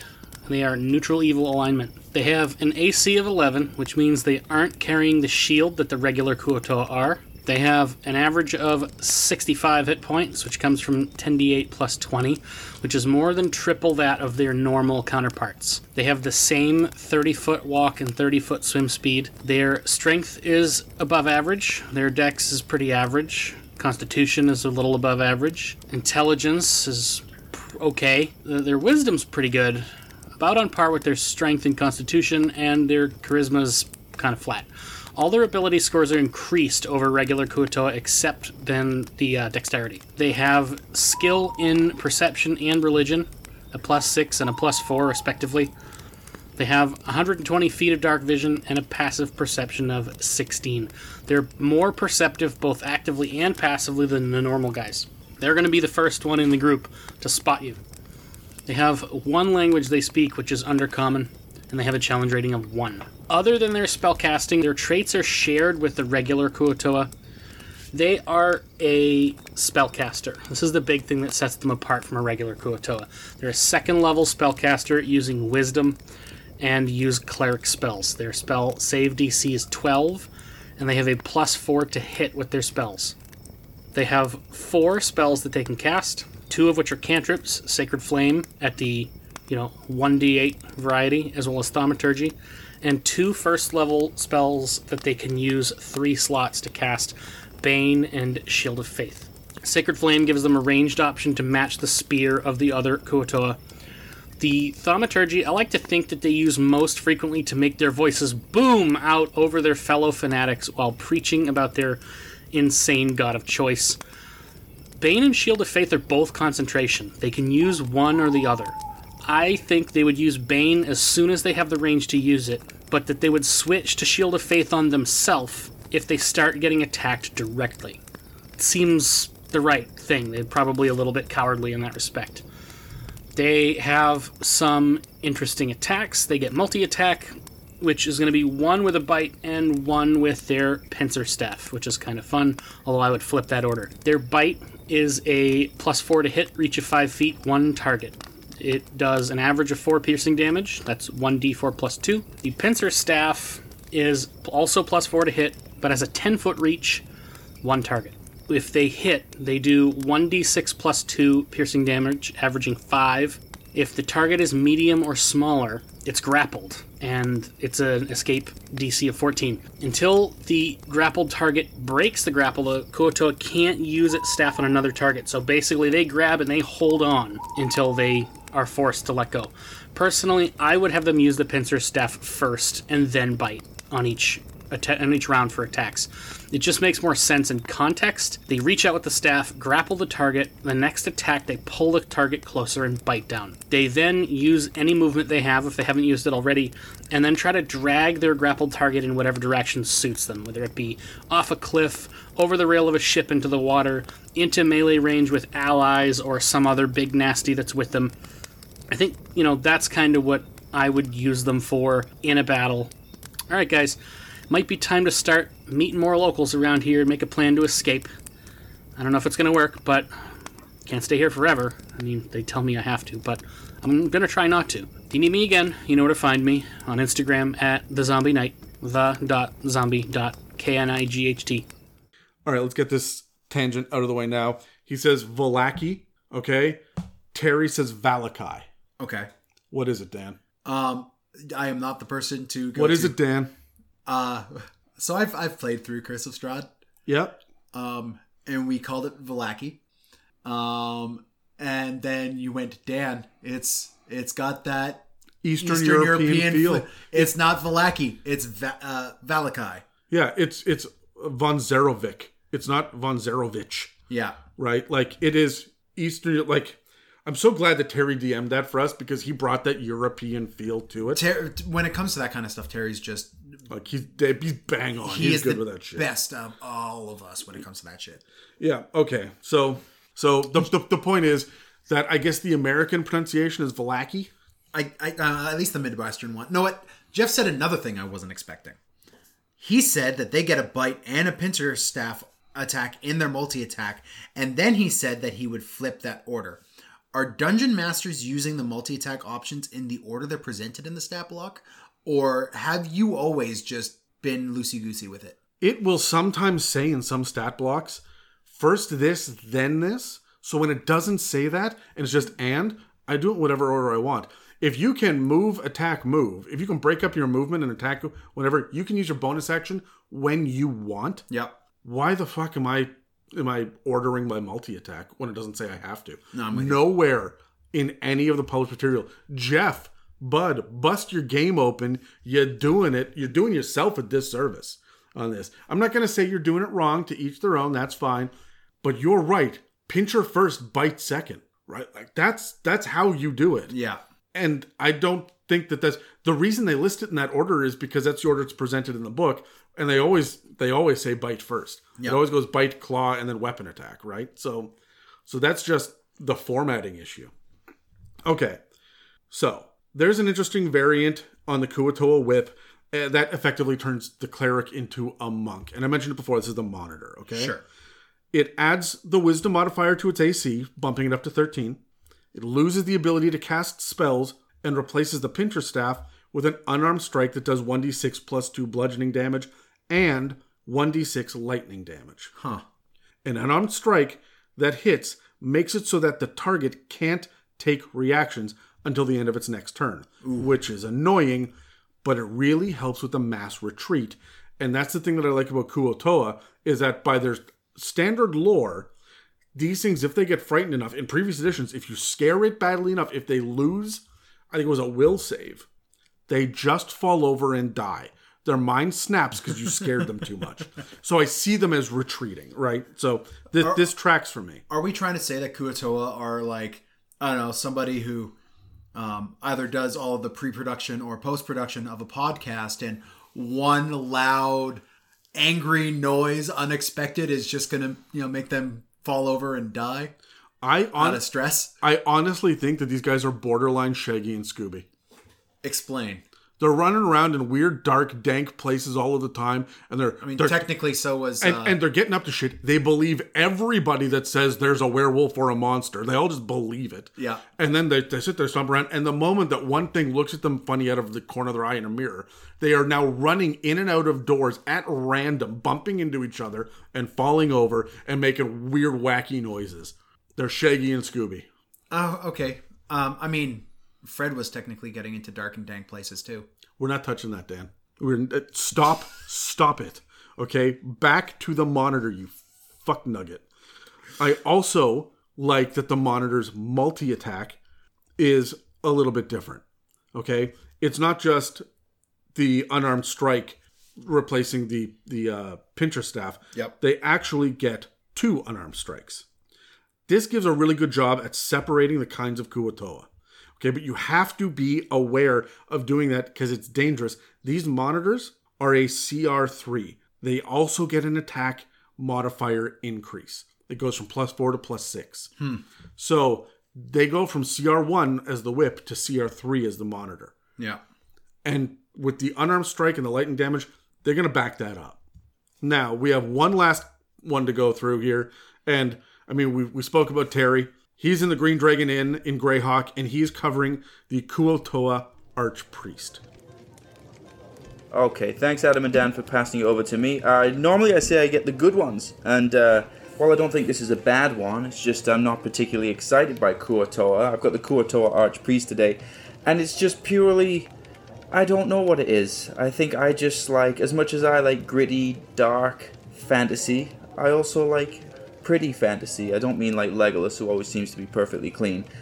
I- just mean like, you know, those ugly, nasty awful looking creatures that I'm just ugh I just don't want to be around it. I can imagine myself in that situation. They probably just stink and I just don't want to look at them and listen to them and their stupid voices and they're crazy and they create their own gods and it just sounds like an absolute headache to deal with and uh, and and I don't want any involvement with them. But they're medium humanoids, Kuatoa archpriests.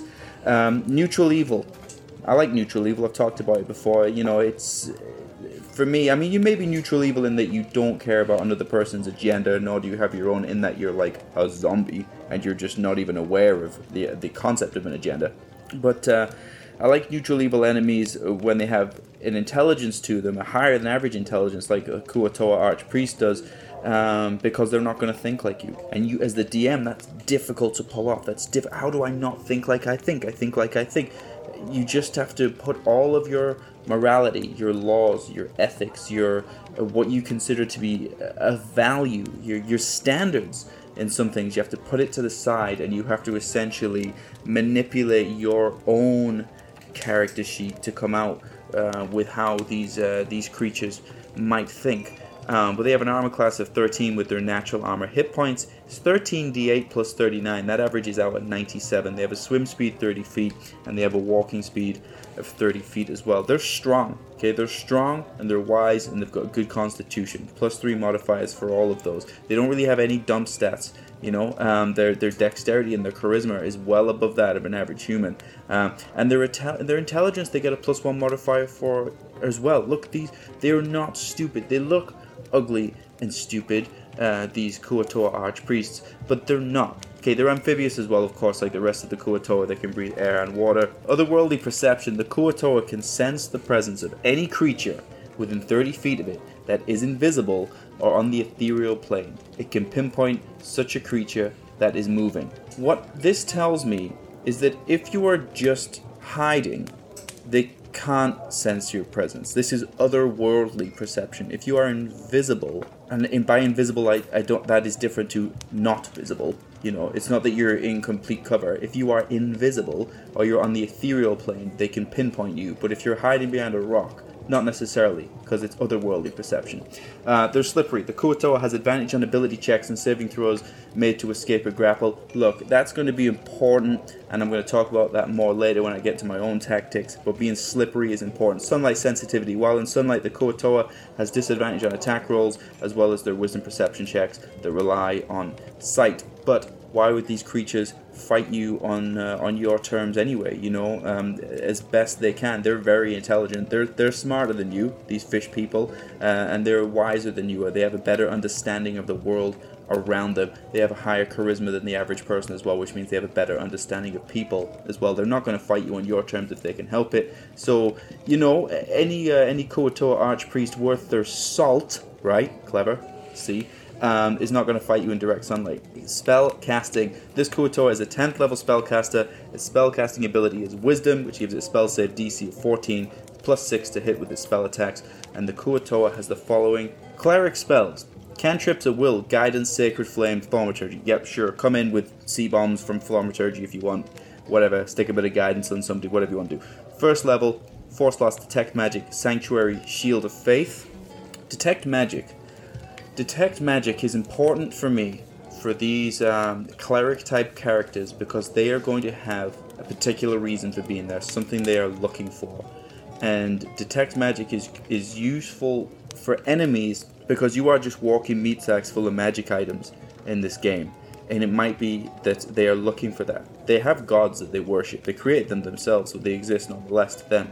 Uh, it, and they, they, they create them, so they do exist. Uh, they would bring them gifts. They want to increase their own power. They uh, they are intelligent enough to use this detect magic spell to find your items, to find your items, um, and, and likely try and take them from you.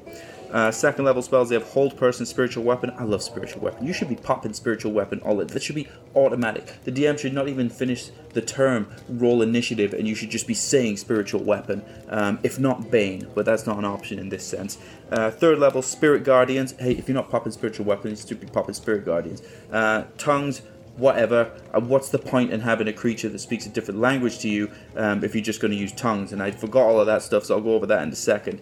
Uh, but I hate tongues, you guys know that. Uh, fourth level, control water. Environment controlling spells are huge and they're not used often enough, okay? For some reason, a lot of players just become blasters with these things, and DMs just become blasters. Remember, just as you create battle encounters for the players where their objective is not necessarily just to kill everybody, it's to maybe take something, it's to maybe protect something, it's to maybe move something from one place to another. It's the same with your enemies. Your enemies is not maybe their objective is not maybe just to kill all of the players, but maybe just to get something, to just to to harass them or to steal something or to move one person from one thing to somewhere else or to try and affect somebody's alignment. It's not always about killing everybody. And control water is an environmental manipulating spell which should be used to your advantage for whatever your agenda is to help you achieve that agenda. Divination. Divination is important. I've got no problems with divination. Yeah, I know. Divination spells in themselves are going to have a huge effect on your game, and that your DM definitely needs to be aware of this, how they're planning the game out. But you know, as, as long as you're willing to embrace them, they, they, they can be enjoyable. Um, fifth level for two slots, you get mass cure wounds, and you're smart enough to cure your own fish people. DM, you're smart enough to cure your own fish people. Okay, uh, and you get scrying. So now we have scrying. So now this Kuo-toa Archpriest can use scrying to find out as much as they can about their enemy, your players, what they're carrying, what's valuable to them, what they're scared of, what their ideals are, what they what they want. All of this information, all of their their weaknesses, uh, can go after their their neutral evil, so they don't care about what you love to them. That is a target. You know, first we attack their heart. Um, this all comes from scrying. And then with scrying later on, we're going to start to use detect magic. If there's something from the scrying that we want, we're going to find it with detect magic. And maybe we'll even use hold person, or we'll use control water. And uh, you're especially going to love how the uh, the Kuo-toa can use their sticky shields um, to capture weapons and, and, and, and capture items. If there's another, you know, if, I don't know, if they're throwing a table leg or something, I suppose you're going to capture that. But uh, but if you're aware of specific magic weapons, you can capture them now. You can take them away.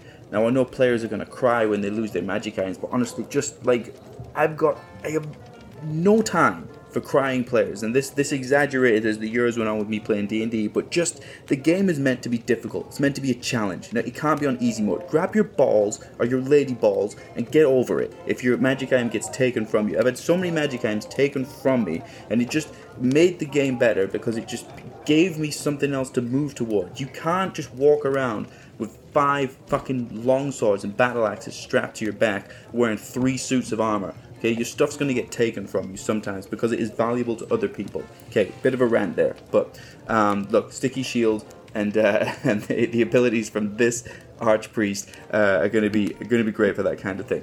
They have multi attack. They can make two melee attacks with their scepter. They have a scepter plus six to hit, reach five feet. 1d6 plus 3 bludgeoning damage. And you can use that scepter if you've run out of everything else. Um, it'll also cause 4d6 lightning damage as part of that as well. Yeah, I guess, you know, that causes a good bit of damage, but I'm probably still going to be at the back using other tactics. If I'm.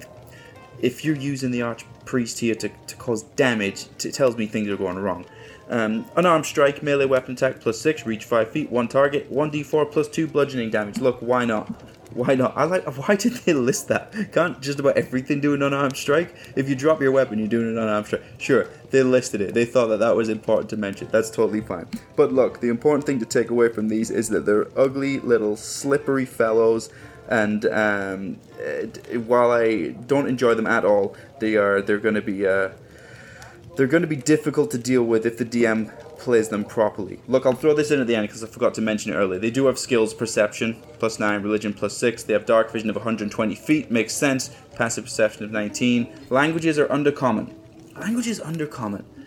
Just undercommon, so you can't communicate with them. Uh, well, unless you speak undercommon, um, or unless you're cast in tongues, I guess. But, uh, you know, that's when you have a, an enemy that you don't understand, that you don't understand why they do things, or why they don't think like you, or why they're hurting you, or why they're taking your stuff, um, it's it's made even more interesting when you can't understand them.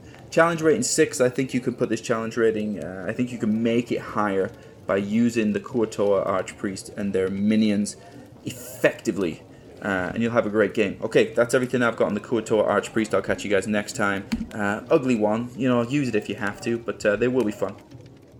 I, I, I find it funny that for Terry, any enemy with scrying is stalking the party, like just straight up stalking the players. It's hilarious.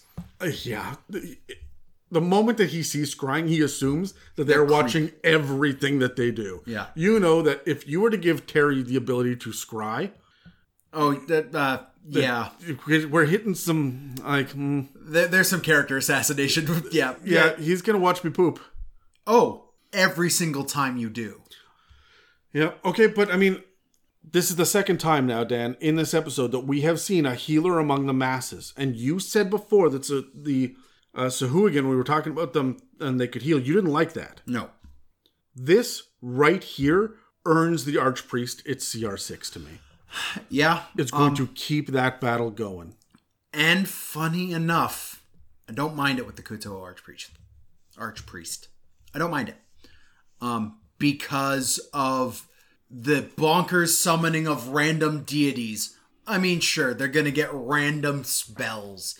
They just so happen to get cures. Yeah. We also know that these guys, as much as like the loud noises and they'll fall over and die from previous editions still kind of exists as a wisp in the rules here. Um, these guys are survivable.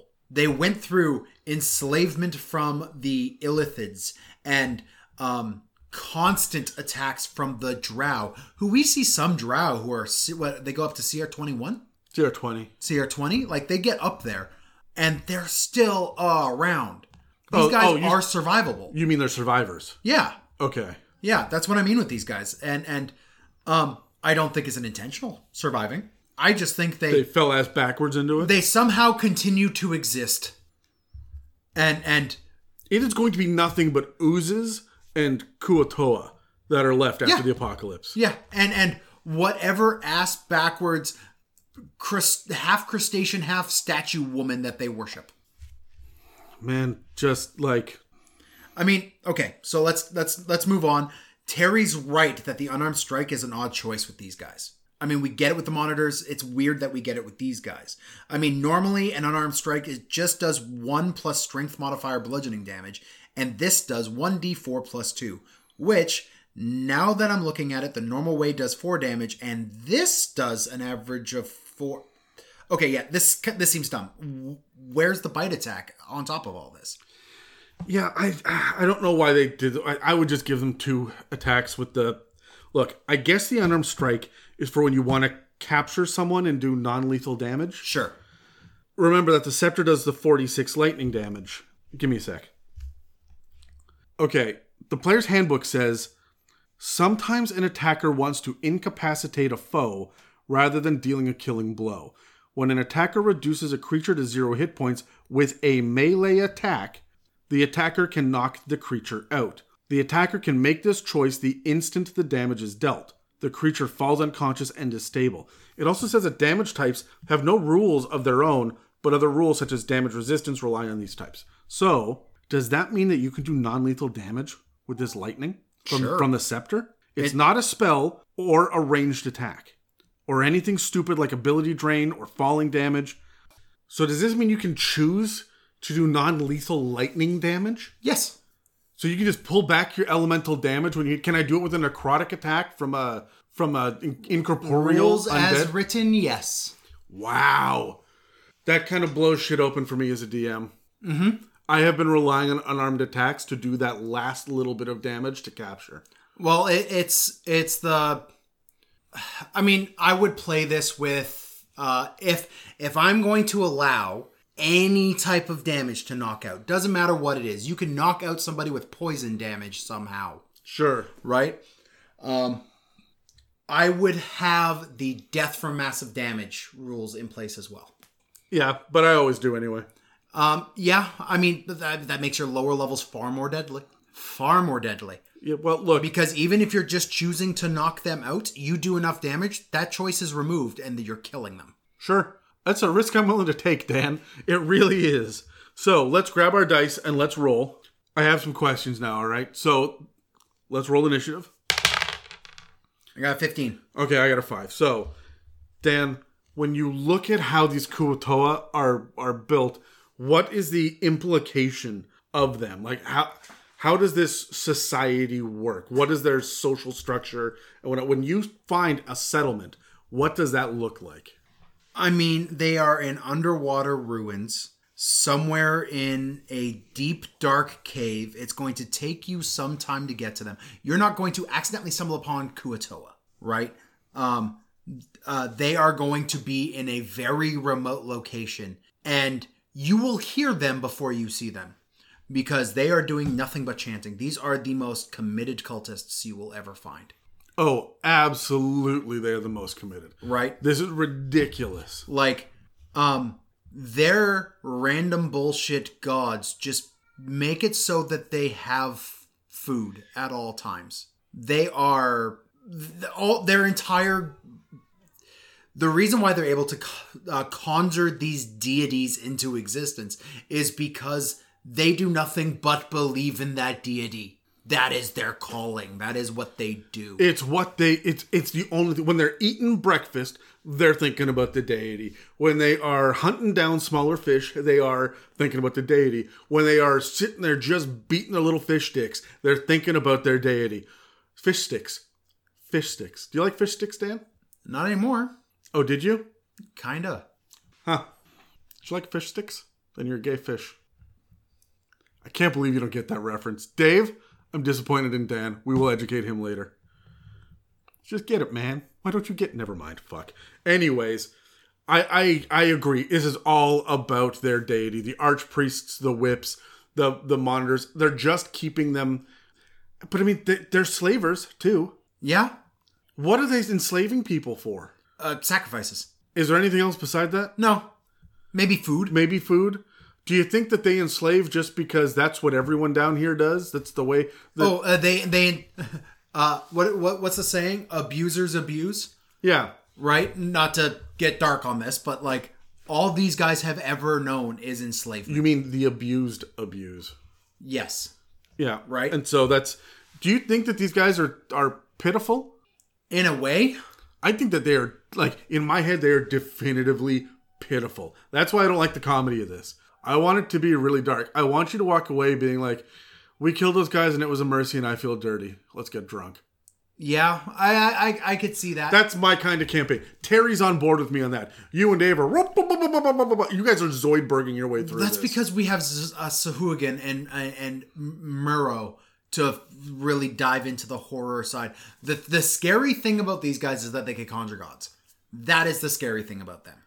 I desperately want to create a just shit ton of D20 tables. Left arm, right arm, head, eyes, ears, nose, and it's just different things. And then you build your own Kuo-toa god.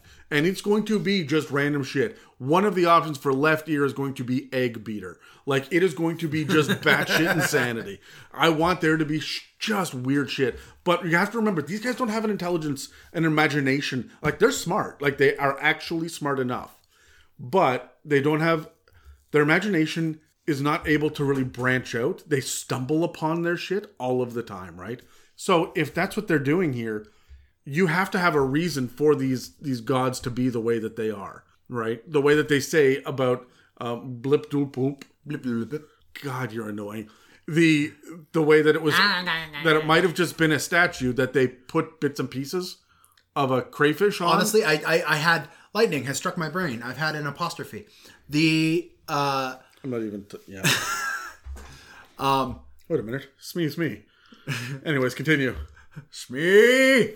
Uh, the I we talked about the uh, Merfolk scavenger earlier on in this episode, and you have that like idea of Ariel's little library that she has, her little museum that she has in the water in the little, little Mermaid, right? That features the statue of Prince Philip, I think. I don't know, man. You're the one with like young girls. honestly it it's more my wife that is a little mermaid fan than anyone else in my household anyways the uh the Kuo-toa are the guys who moved into that place with this one random Yeah, yeah, like statue that. and went oh, that's a god That's really cool. Like you think about the figurehead on the front of a ship that's Yeah. sunk, and then they worshipped it. This is where they should be coming up with these gods, not random tables. This is you you want to have an interesting thing to do with uh, Merrow that isn't. Uh, they were bl- brought into this realm by uh, Demogorgon. How often on the uh, prow of a ship, the figurehead, is it a large, bestial-looking half man, half uh, uh, fish creature? the Kuo-toa brought these horror fuel, body horror level underwater terrors into existence. They're not deities necessarily. The Kuo-toa treat them treat them as such, but they're still these large sized everything. Like um, that ark of worship got crossed with a merfolk. You know, you, you, you inspired me. Every time that I run across something that doesn't make sense in the D and D lore now, every time that I run up against like like merfolk just don't fucking fit anywhere. Yeah. ah, a Kuo-toa did it. Sure. I'm just gonna handle. It's not a wizard did it. a Kuo-toa dreamt it. Yeah, any aquatic monstrosity was because a Kuo-toa just dreamt it up one day. Yeah, I like that. Okay, so um, I want I want to just take a second and point out that we've got um, just a little bit more information here, and that's when you make a Kuo-toa NPC. I don't know why you fucking would. Like you're a Kuo-toa merchant, sure, all right. Look, but here's what you get: you get that otherworldly perception, right? So your ability to see invisible things. My feels are out of this world. You are amphibious.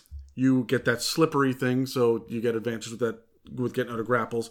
Sunlight sensitivity, speed of 30 feet, your your walking speed and your swim speed, and uh, dark vision 120 feet, and of course you get to speak under undercommon. Dark vision 120 feet is huge. Yeah, but this is for building an NPC. Like it's not for your. It's not for it's not for a PC. No, it's not for one of your player characters. Um, there's a lot of shit going on here. I I just don't. I don't see the point of ever needing to do this. I don't see them getting along with other people. No. you're not going to have a Kuo-toa um, noble. You're, not, you're going to be like, hey, what are you doing? Ah, I'm masturbating. Like, like they're just. I just assume. I just assume that they are the, the with with a sense of like surprise. it's like, what are you doing? I guess. So, so I just like fuck. I feel bad for any animal that is anywhere near these things. You know that fish and everything are avoiding. Oh, yeah. where these guys are, and remember they're in the Underdark too, right? So as much as you say they're underwater ruins and whatnot, I also see them as just like. I know that you haven't seen the Harry Potter movies, but that there's one part where um, uh, Harry and Dumbledore go to get an artifact, a specific Horcrux they need to get, and there's this giant pool of water with a like crystalline, um, almost island that they've got to row out to get to with an altar on top of it. Okay. and it's all in a cave. That is how I see a Kuo-toa area. They live underwater.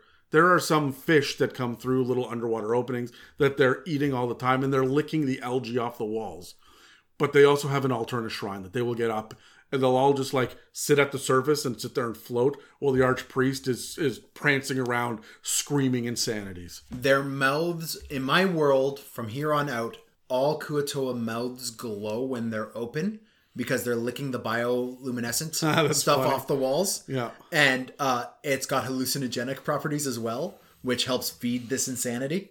I, that, okay, that's a load of fun. If you could just detox them, they'd be absolutely Yeah, fine. they're- yeah. What's your name? Uh, Fred. Yeah. God. But, like I, I really, I really think that they are absolutely what Takes off the big fish head and it's just a dude in a mascot suit. Like, Yeah. Fuck, you're the one. Just got stuck in it. I'm telling you, the Shaggy and Scooby. That's what this is. oh man, that makes the masturbating joke a whole lot. Yeah. Fucking chum buckets everywhere. Anyway, let's roll again. I want to know how they fit into the realm of underwater creatures. Sure. I got a 10. Seven. I'm going first this entire episode. There we go. How they fit into the realm of underwater creatures. They are the um, foot soldier for Eldritch Horror, Yeah, I can see that. right? Um, if I wanted, because of their amphibiousness, which I love, But I'm not but- necessarily. Remember, Cthulhu's going to pop up and be like, "Do my bidding," and they're going to be like, "Ah!" And the brain pops. They've had an aneurysm, and I'll just like flop on the Yes, ground there. but Cthulhu comes into the realm not because all of the uh, squid cultists on the land have enslaved and made an entire population mad. No, because the Kuo-toa are already mad. The Cthulhu comes into this realm because the Kuo-toa willed him to. Yeah. All right. Look. I- Right? but Like- I, but I see them as being useful minions, but they're not army. They're not a. who would they who would they serve they've made it away from the drow they've made it away from the Il- illithid the Kuo-toa are slaves to no one and not because they are genuinely creative enough to as, get out as, of it Asmodeus, Graz'zt. These are the guys that are going to be able to say, "Hey, no, no, no, guys, calm down. It's all good. hey, look at these powers. You have to, if you want to control them, you got to be gentle with them." no no no It's not going to be Asmodeus. Asmodeus isn't going to be able to handle their chaos.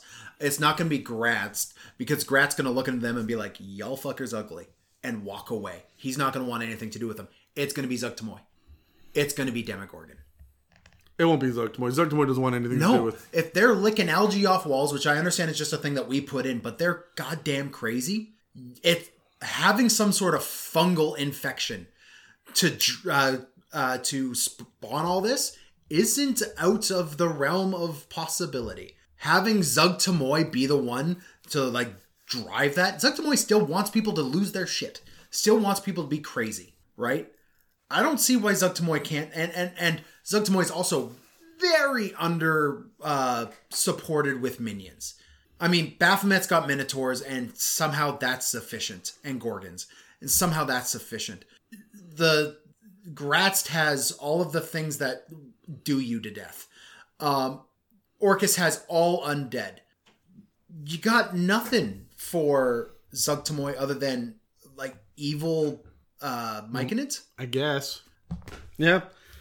So, you, so you're gonna give her Kuo-toa? I'm gonna give her Kuo-toa. that's a that's that's a slap in the face, isn't it? I mean, how else would uh, Zuggtmoy have come to exist?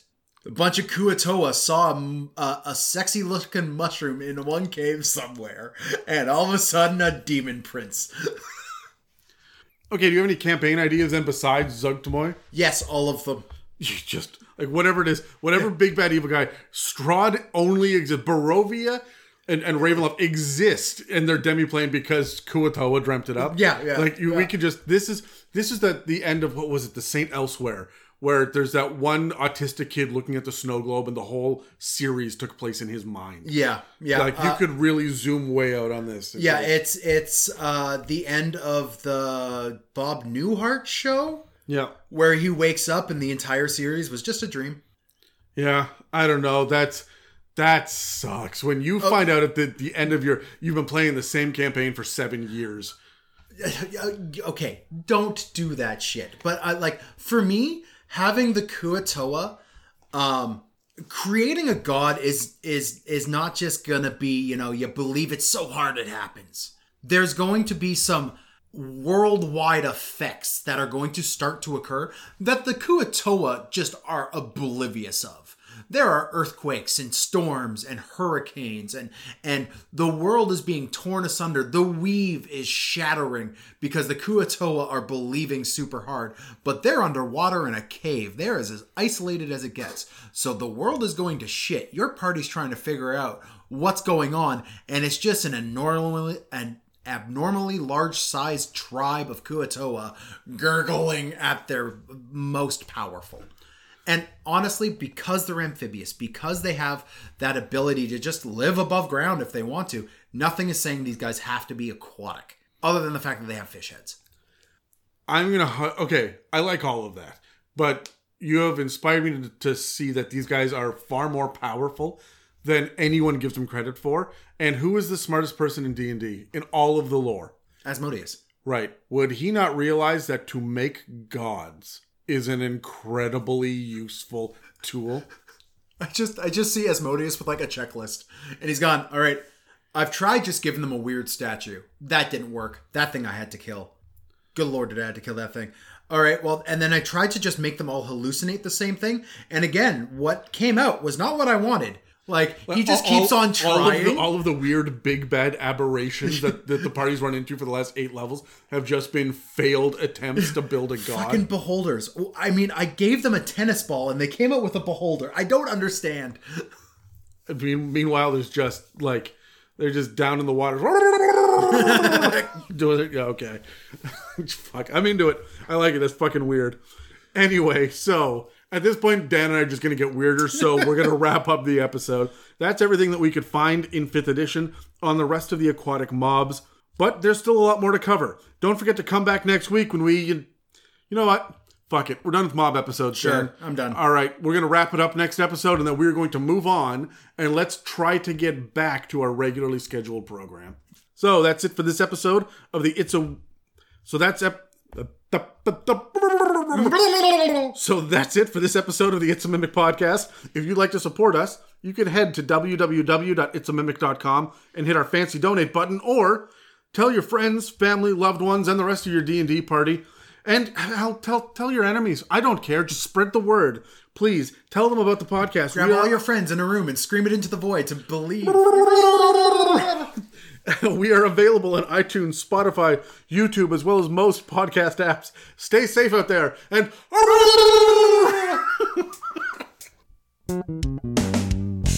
Thank you for listening to another It's a Mimic production. Inquiries, shoutouts, requests, and mailbag questions can be sent to info at itsamimic.com.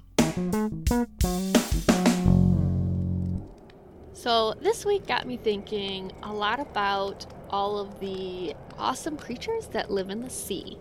Now, obviously, I would be a super cute mermaid, but what kind of undersea creature would you guys be and why? Feel free to assign some to everybody else too. Bull fucking shit, you're not a mermaid. Oh, harsh. harsh. Well, we'll get to it. Let's roll. I got I got a 10. I got a nine. All right, Peps, you're you're you're not a mermaid. You are the Kuo-toa priestess. You think so? Oh, Well, she is dreaming those freaking minis into existence. uh, th- that's the only way to explain And the- she's, ex- the- she's expanding her freaking It's group. the only dude. way to ex- it is the only way to explain the rate at which she paints and produces content. I don't get it. That woman is the busiest woman in Dungeons and Dragons. She makes Satine Phoenix look lazy. So, what are you then?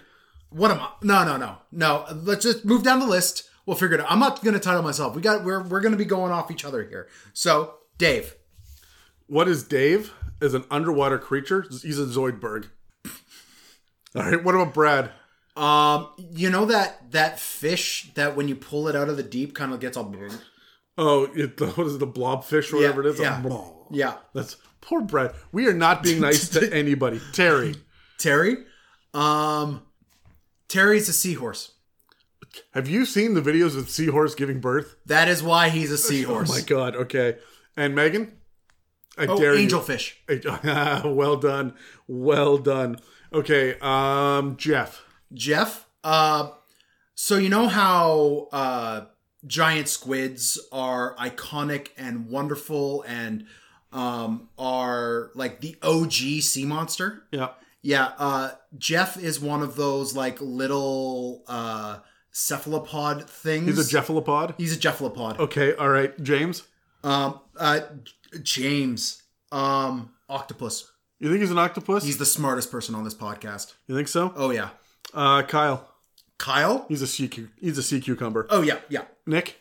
Nick's a starfish.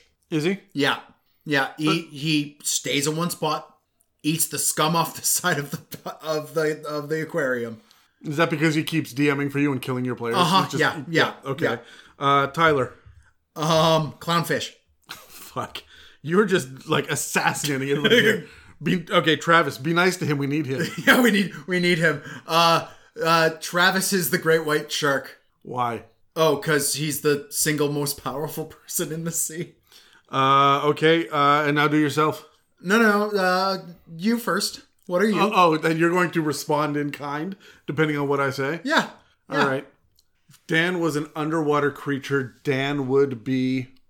I wasn't expecting to to, to do yours. Uh, you would be. I got one for you. Yeah. what do you got? Yeah, you're you're a sea enemy because you're like my enemy, but not quite.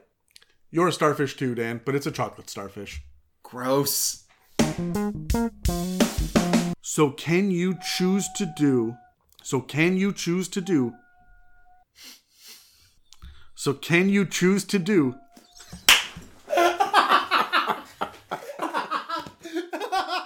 Thank you for listening to an It's a Mimic production. Okay, you're done. Get it.